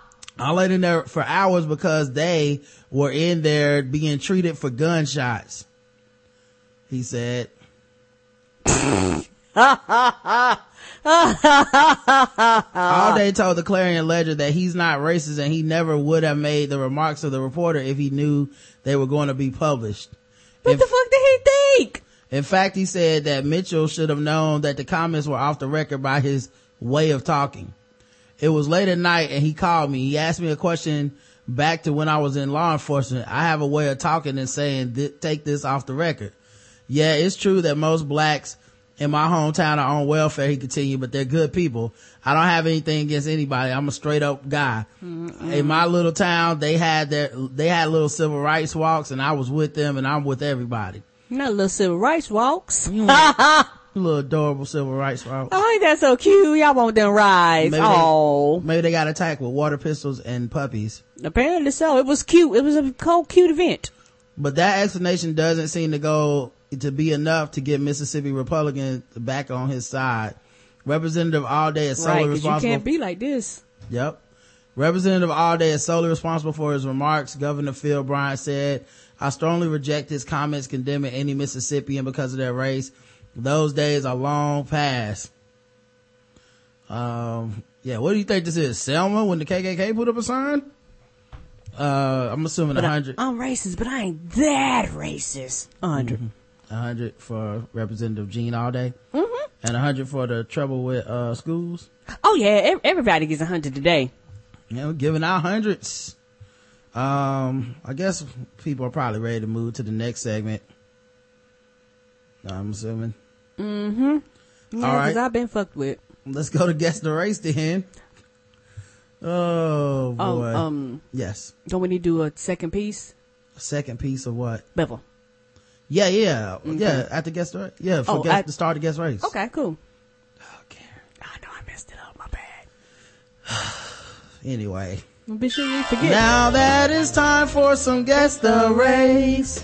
That's right, it's guess the race time. Now that is time for some guess the race. That's right, it's guess the race time. That's right, it's time for Guess the Race, the number one game show going across all the podcast land. We read and play news articles from all over the globe, and we ask our contestants today, the chat room, to guess the race. And the chat room is racist. And today's Guess the Race is brought to you by Bevel. That's right. Uh, Bevel, uh, speaking of which, we, uh, was sponsored by them, I gotta say, going on about, I don't know, a month ago or so, a month and a Mm-hmm. half ago. And I tweeted this out because it's true a couple weeks ago. I never stopped using the product. Like they gave us this, uh, and our code was only good for about two or three weeks. Uh, so the code was over and I still tweeted out like, man, I've been shaving with Bevel. My skin is still smooth. It's still clear. I still haven't had one razor bump. Um, this is an outstanding product. I'm so glad that they sent it to us. And I actually tweeted like, I'm not getting paid for this right now. Well, now I am. And I, and I, and it feels good to be able to pitch a product that we believe in. Yes. Um, cause I feel like a lot of people had to go out and lie, be like, I love such and such. And it's like, you don't love that.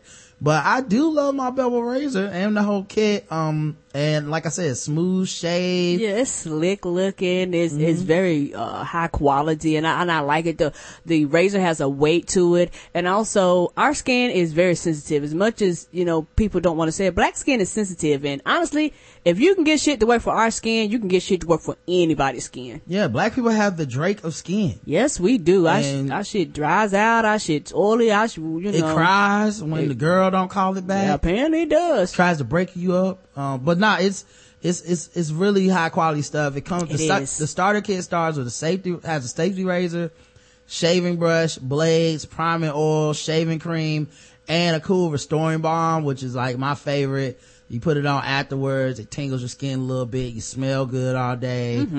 Um, and it, and it, you know, and any irritation or whatever, it takes care of that. Um, so make sure that you guys, uh, check out Bevel, getbevel.com. That's G-E-T-B-E-V-E-L dot com. You get 20% off if you use code TBGWT, uh, for your first month. So you get 20% off for that. Getbevel.com. Like I said, I still use it. I, I use it for free. You know what I mean? I'm like Matthew McConaughey in that commercial where it's like, I was driving this car for they paid me. Well, I was shaving with Bevel when they didn't even pay me because it's that good. Right, and we, I want to tell everybody out there, if you missed the first go round, now's your chance. And for some of you, it's time to renew, so go ahead and get up on this. So, if we thank everybody for letting them know that you buy the product and continue to let them know that you buy the product and you support them. Yep. Birthdays, all that stuff, guys. Um, all right. Let's do this fucking with black people. Let's see. Here's one. a woman came home to her house being burglarized. And the getaway car was in the front, in the driver's, in the driveway. Oh shit! Mm-hmm. So what did she do, Karen? Usually it's the bad guy who slashes the tires, but not so in this case, as a crime victim was thinking fast. It was an act of vandalism that actually put a burglar in jail. Fox 4's Melissa Stern with more on the crime victim who turned the tables. There was a strange vehicle parked in the driveway. It was still running. Just after 11 Tuesday morning, Marty Wilson was coming home from school. She was the only one home. I noticed that someone had tampered with the side doors. The glass was broken out and part of the door was missing. About three weeks ago, her medication bottle was stolen from her with her contact information on it. I knew something was going to happen. I just didn't know when. Wilson says they've had a lot of activity lately and she had suspicions. Someone was trying to get in. I think they've been trying to follow our patterns and see when we're here and when we're gone. She was right. This week, she says she caught 30 year old Casey Huser in the act. I heard the garage door open and he came down the side stairs, so I met him down at the garage and he started back up into the house. Wilson says she took the key out of the ignition before he came back down and used her pocket knife to punch holes in his tires. I started to come up the side stairs and I was yelling. I was really angry. The probable cause statement says Huser forced his way into Wilson's home and selected many items to take, including prescription medication. He had a container full of medication and prescription meds, and they went all over the stairwell and into the garage, and he took off up the stairs. Wilson says Huser was trying to distract her so he could get away. And then he found out that he couldn't get away because his key was in my pocket. Wilson says they struggled in the garage. She eventually gave in and gave him his key to leave. He also took her pocket knife. Then she called police. His front left tire had a big hole in it, and apparently, with my description of the vehicle and the fact he wasn't moving really fast, and then they found chunks of rubber out in the road, so we kind of left a trail. Huser was taken into custody and charged with first degree burglary and a bond set for $5,000. This is my family, and you don't hurt my family. This is my mom's house. You don't take advantage of my mom and get away with it. Melissa Stern, Fox 4 News, working for you. Wilson says Huser should go to prison for a long time for what he did. He's charged. His preliminary hearing set for March 23rd. All right. Guess the race of Marty Houston. I mean, wait, Marty Wilson, the woman who slashed the tires. Let's see what the chat room says. Um, you never know when. Oh shit! What the fuck? Stop. All right. You never know where when there might be cheese to cut. Always ready, white woman. Spunky white lady. Stabbing the tires came easy to her because they were black. Damn. Oh lord. Cousin of Iggy. one who would one who would go free if she shot and killed a black man, wasted opportunity. White, pink nipple dog kisser. There's Linda Brothers. White, white, white like the top of those medication bottles. White woman using her black daddy's bevel to slash those tires. Correct Oh, answer is white.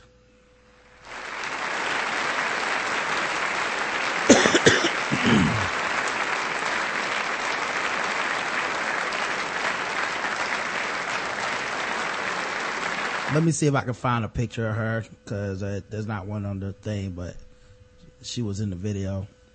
But man, she, the part where she talked about you don't mess with my grandmama, um, stuff. That's right. She was so sincere. Right. She was like, nope. I think she's single too. So fellas, if you if you're looking, She, she a brave soul because she wrestled him, then decided to give him the keys.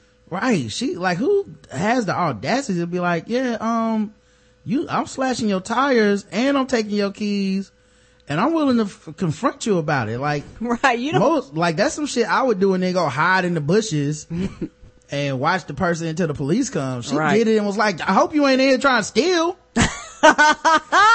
you done lost your mind or something? Right. You will not take my shit, sir. Yeah, here's a picture I'm putting in the chat for you guys to see. Um, by the way, I searched just her name and I guess she must have some, uh, pictures, uh, from MySpace and stuff. Like, wow. like it's so funny, like she, her trying to look sexy in the picture. Like, They should look the same. she got the filter on. She got the, she looking directly into the camera. She got like, uh, something with just a strap on, on the, on the, on the shoulder instead of like a full shirt. Uh, that's funny. Uh, and then she got one on here. Oh, like this is a, from an obituary. This can't be the same person. It is not. Okay. I was like, wait a minute. Uh, but yeah, that, that's hilarious though. Um, but yeah, man, you don't steal from her mama. She turned to fucking Liam Neeson. Yeah, she did. Not fucking with y'all. Like, oh, you, oh, you stealing from my mama? My mama? Right. You can steal from me, but don't you fuck with my mama. Where's my knife? Also, a lady that carries a pocket knife. Damn. Gangsta out these, in these days. Um, Toronto. The person responsible for Toronto's much discussed mystery tunnel has finally come forward. His name is Elton McDonald. He's a 22 year old construction worker who describes himself as the main digger behind an elaborate 34 foot long chamber that set the city abuzz and puzzled the police last week. I just want people to know that I meant no harm at all, McDonald told the Toronto Sun in the interview on Thursday. It was a secret for sure, but it was not built for nefarious reasons.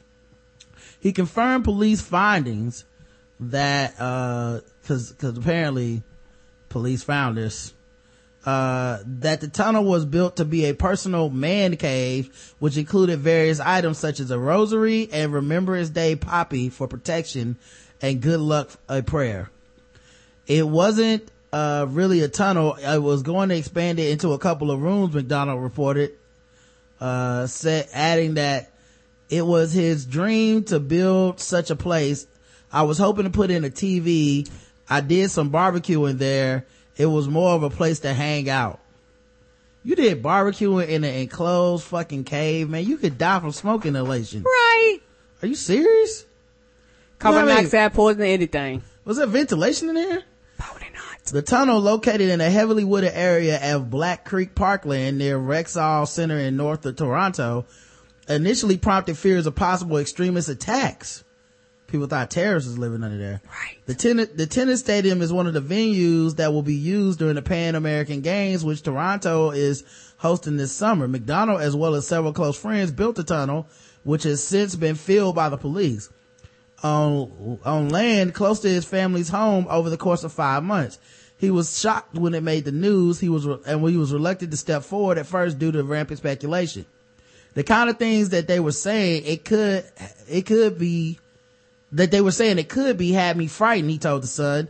They were saying it was a terror tunnel, uh, terror tunnel for crime or connecting to Somalia's Al Qaeda linked extremist group Al Shabaab.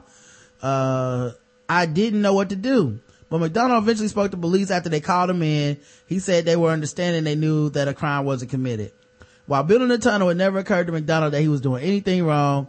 Uh, he didn't recognize, he didn't realize the Rexall Center was nearby or that the Pan Am Games would take place there. I bet you didn't. Now that the case of the secret tunnel has been solved, McDonald says he plans to build another one again, this time on his own property.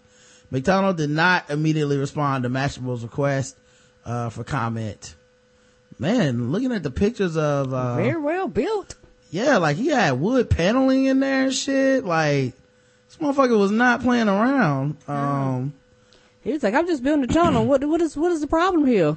yeah, um, so that's, that's some of the workmanship if you guys want to use that to try to gauge the uh the race or whatever. Um all right, let's see what you guys believe the race is uh, in the chat room.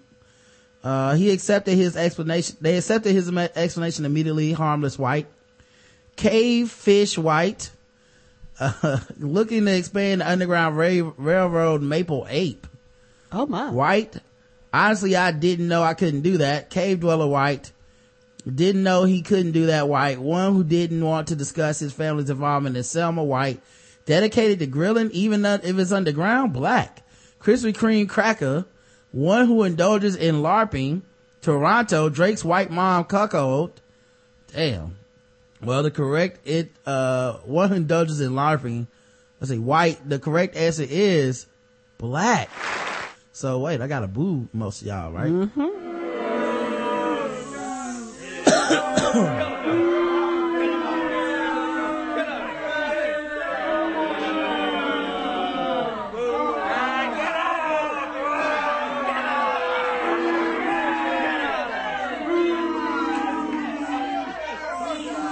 and a couple of you got it right.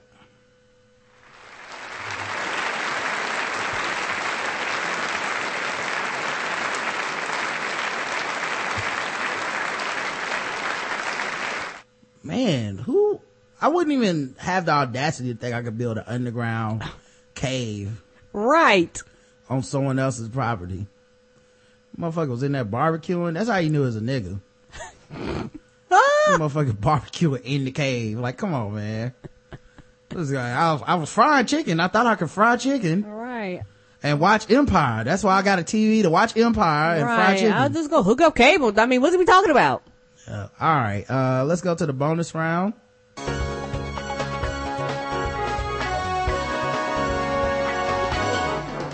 Double the points and the race. Double the points and the race. That's right. Double the points, double the racism for bonus guess the race. So far, everybody's all over the place. Let's see if you can keep it going. Um, let's see here. How about, um, here's one. Florida. Oh, oh, Florida. How we missed you. Florida deputies believe that they have uh, apprehended their serial butt groper. Oh. Kenneth, that's what the lady sound like when he does it. yeah, cause she didn't see it coming. Kenneth Anthony Lopez, 20, was charged with five counts of simple, ba- simple battery for allegedly targeting women and slapping or grabbing their buttocks over the past four months at Cooper City, the subdivision popular with joggers.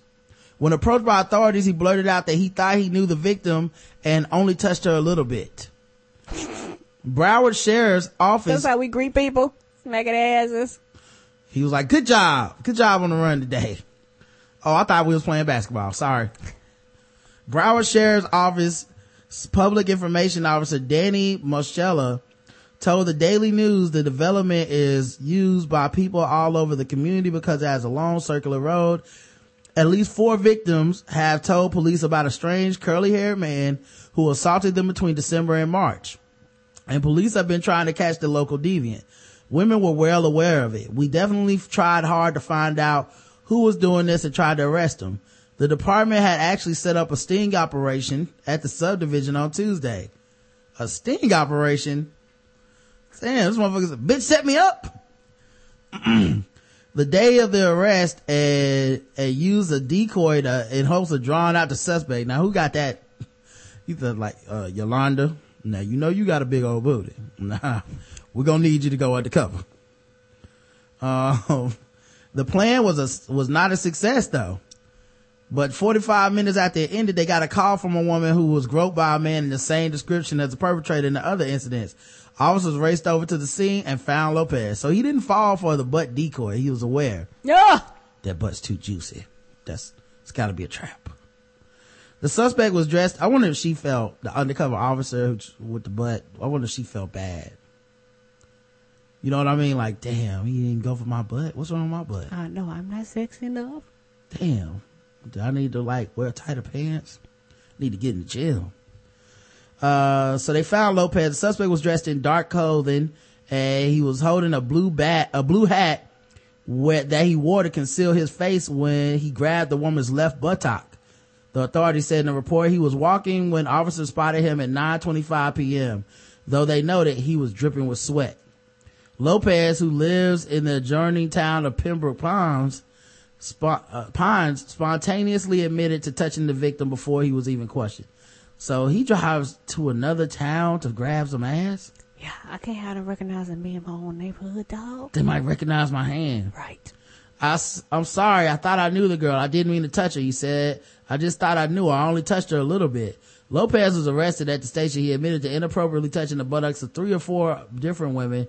Three or four? So Yeah. you mistakenly recognize all these women? Though law enforcement officials believe there are more incidents. I believe so too.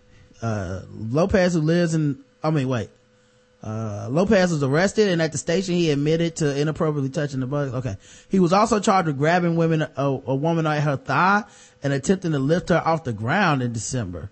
The victim pushed him away and escaped. Lopez was transported to county jail. Guess the race of, uh, serial butt grabber Kenneth Lopez chat room. Out there grabbing them, them ham sandwiches. Double Mm-hmm. I can't lie, man. I, I sympathize with this crime, but I would never commit it. Uh, Officer Bertha Butt, what? uh, alright, uh, uh, Space Scorpion. Uh, yeah, they should have got, um, Niecy Nash from, uh, from Reno 911 to do it. Oh, that'd have been hilarious. Uh, sure Lopez, but Kenneth Anthony makes me think of Bevel Client, Drizzy Dr- Division.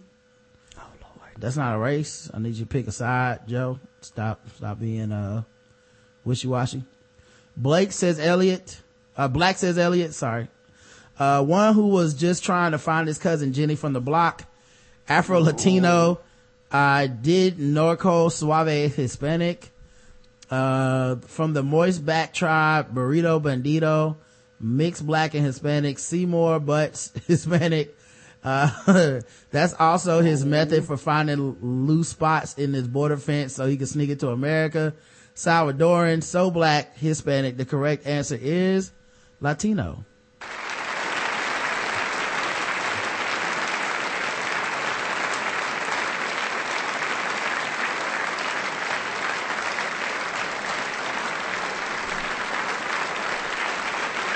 Some of you did miss it.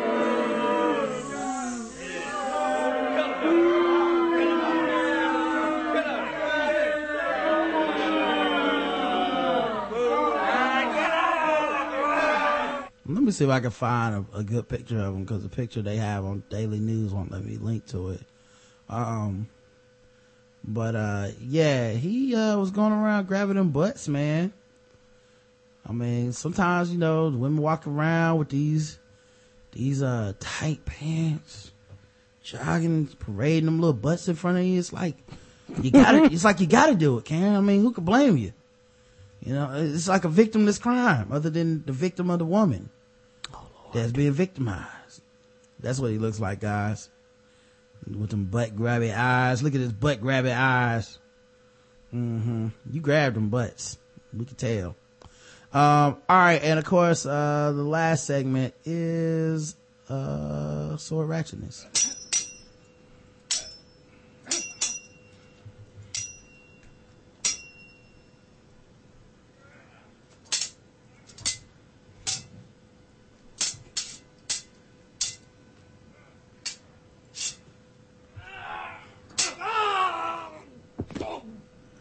Also, nobody ever says this, but my favorite part of the I didn't know I couldn't do that joke is the part where he turns to Dave and he goes, actually, I did know I couldn't do that. Right, that's the best part. That's my favorite part. Yes, because he knows he's getting over. Man held for attacking uncle and grandmother with sword. A 25 year old man attacked his grandmother, uncle, and his uncle's driver with a sword in Old Sangvi on Friday afternoon. The man who was immediately nabbed by Sangvi police claimed that he assaulted his relatives because they were harassing him. Oh, When you you own a- imagine the driver's like, I just pulled up. What's what's happening? Right. Anytime you have a sword, everybody's harassing you.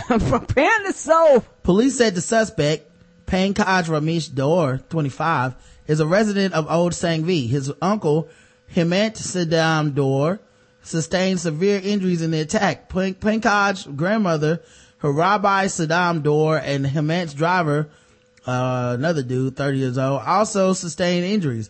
All three are undergoing treatment at a private hospital. Hemant's condition is critical, said Senior Inspector Saifan Ujawar.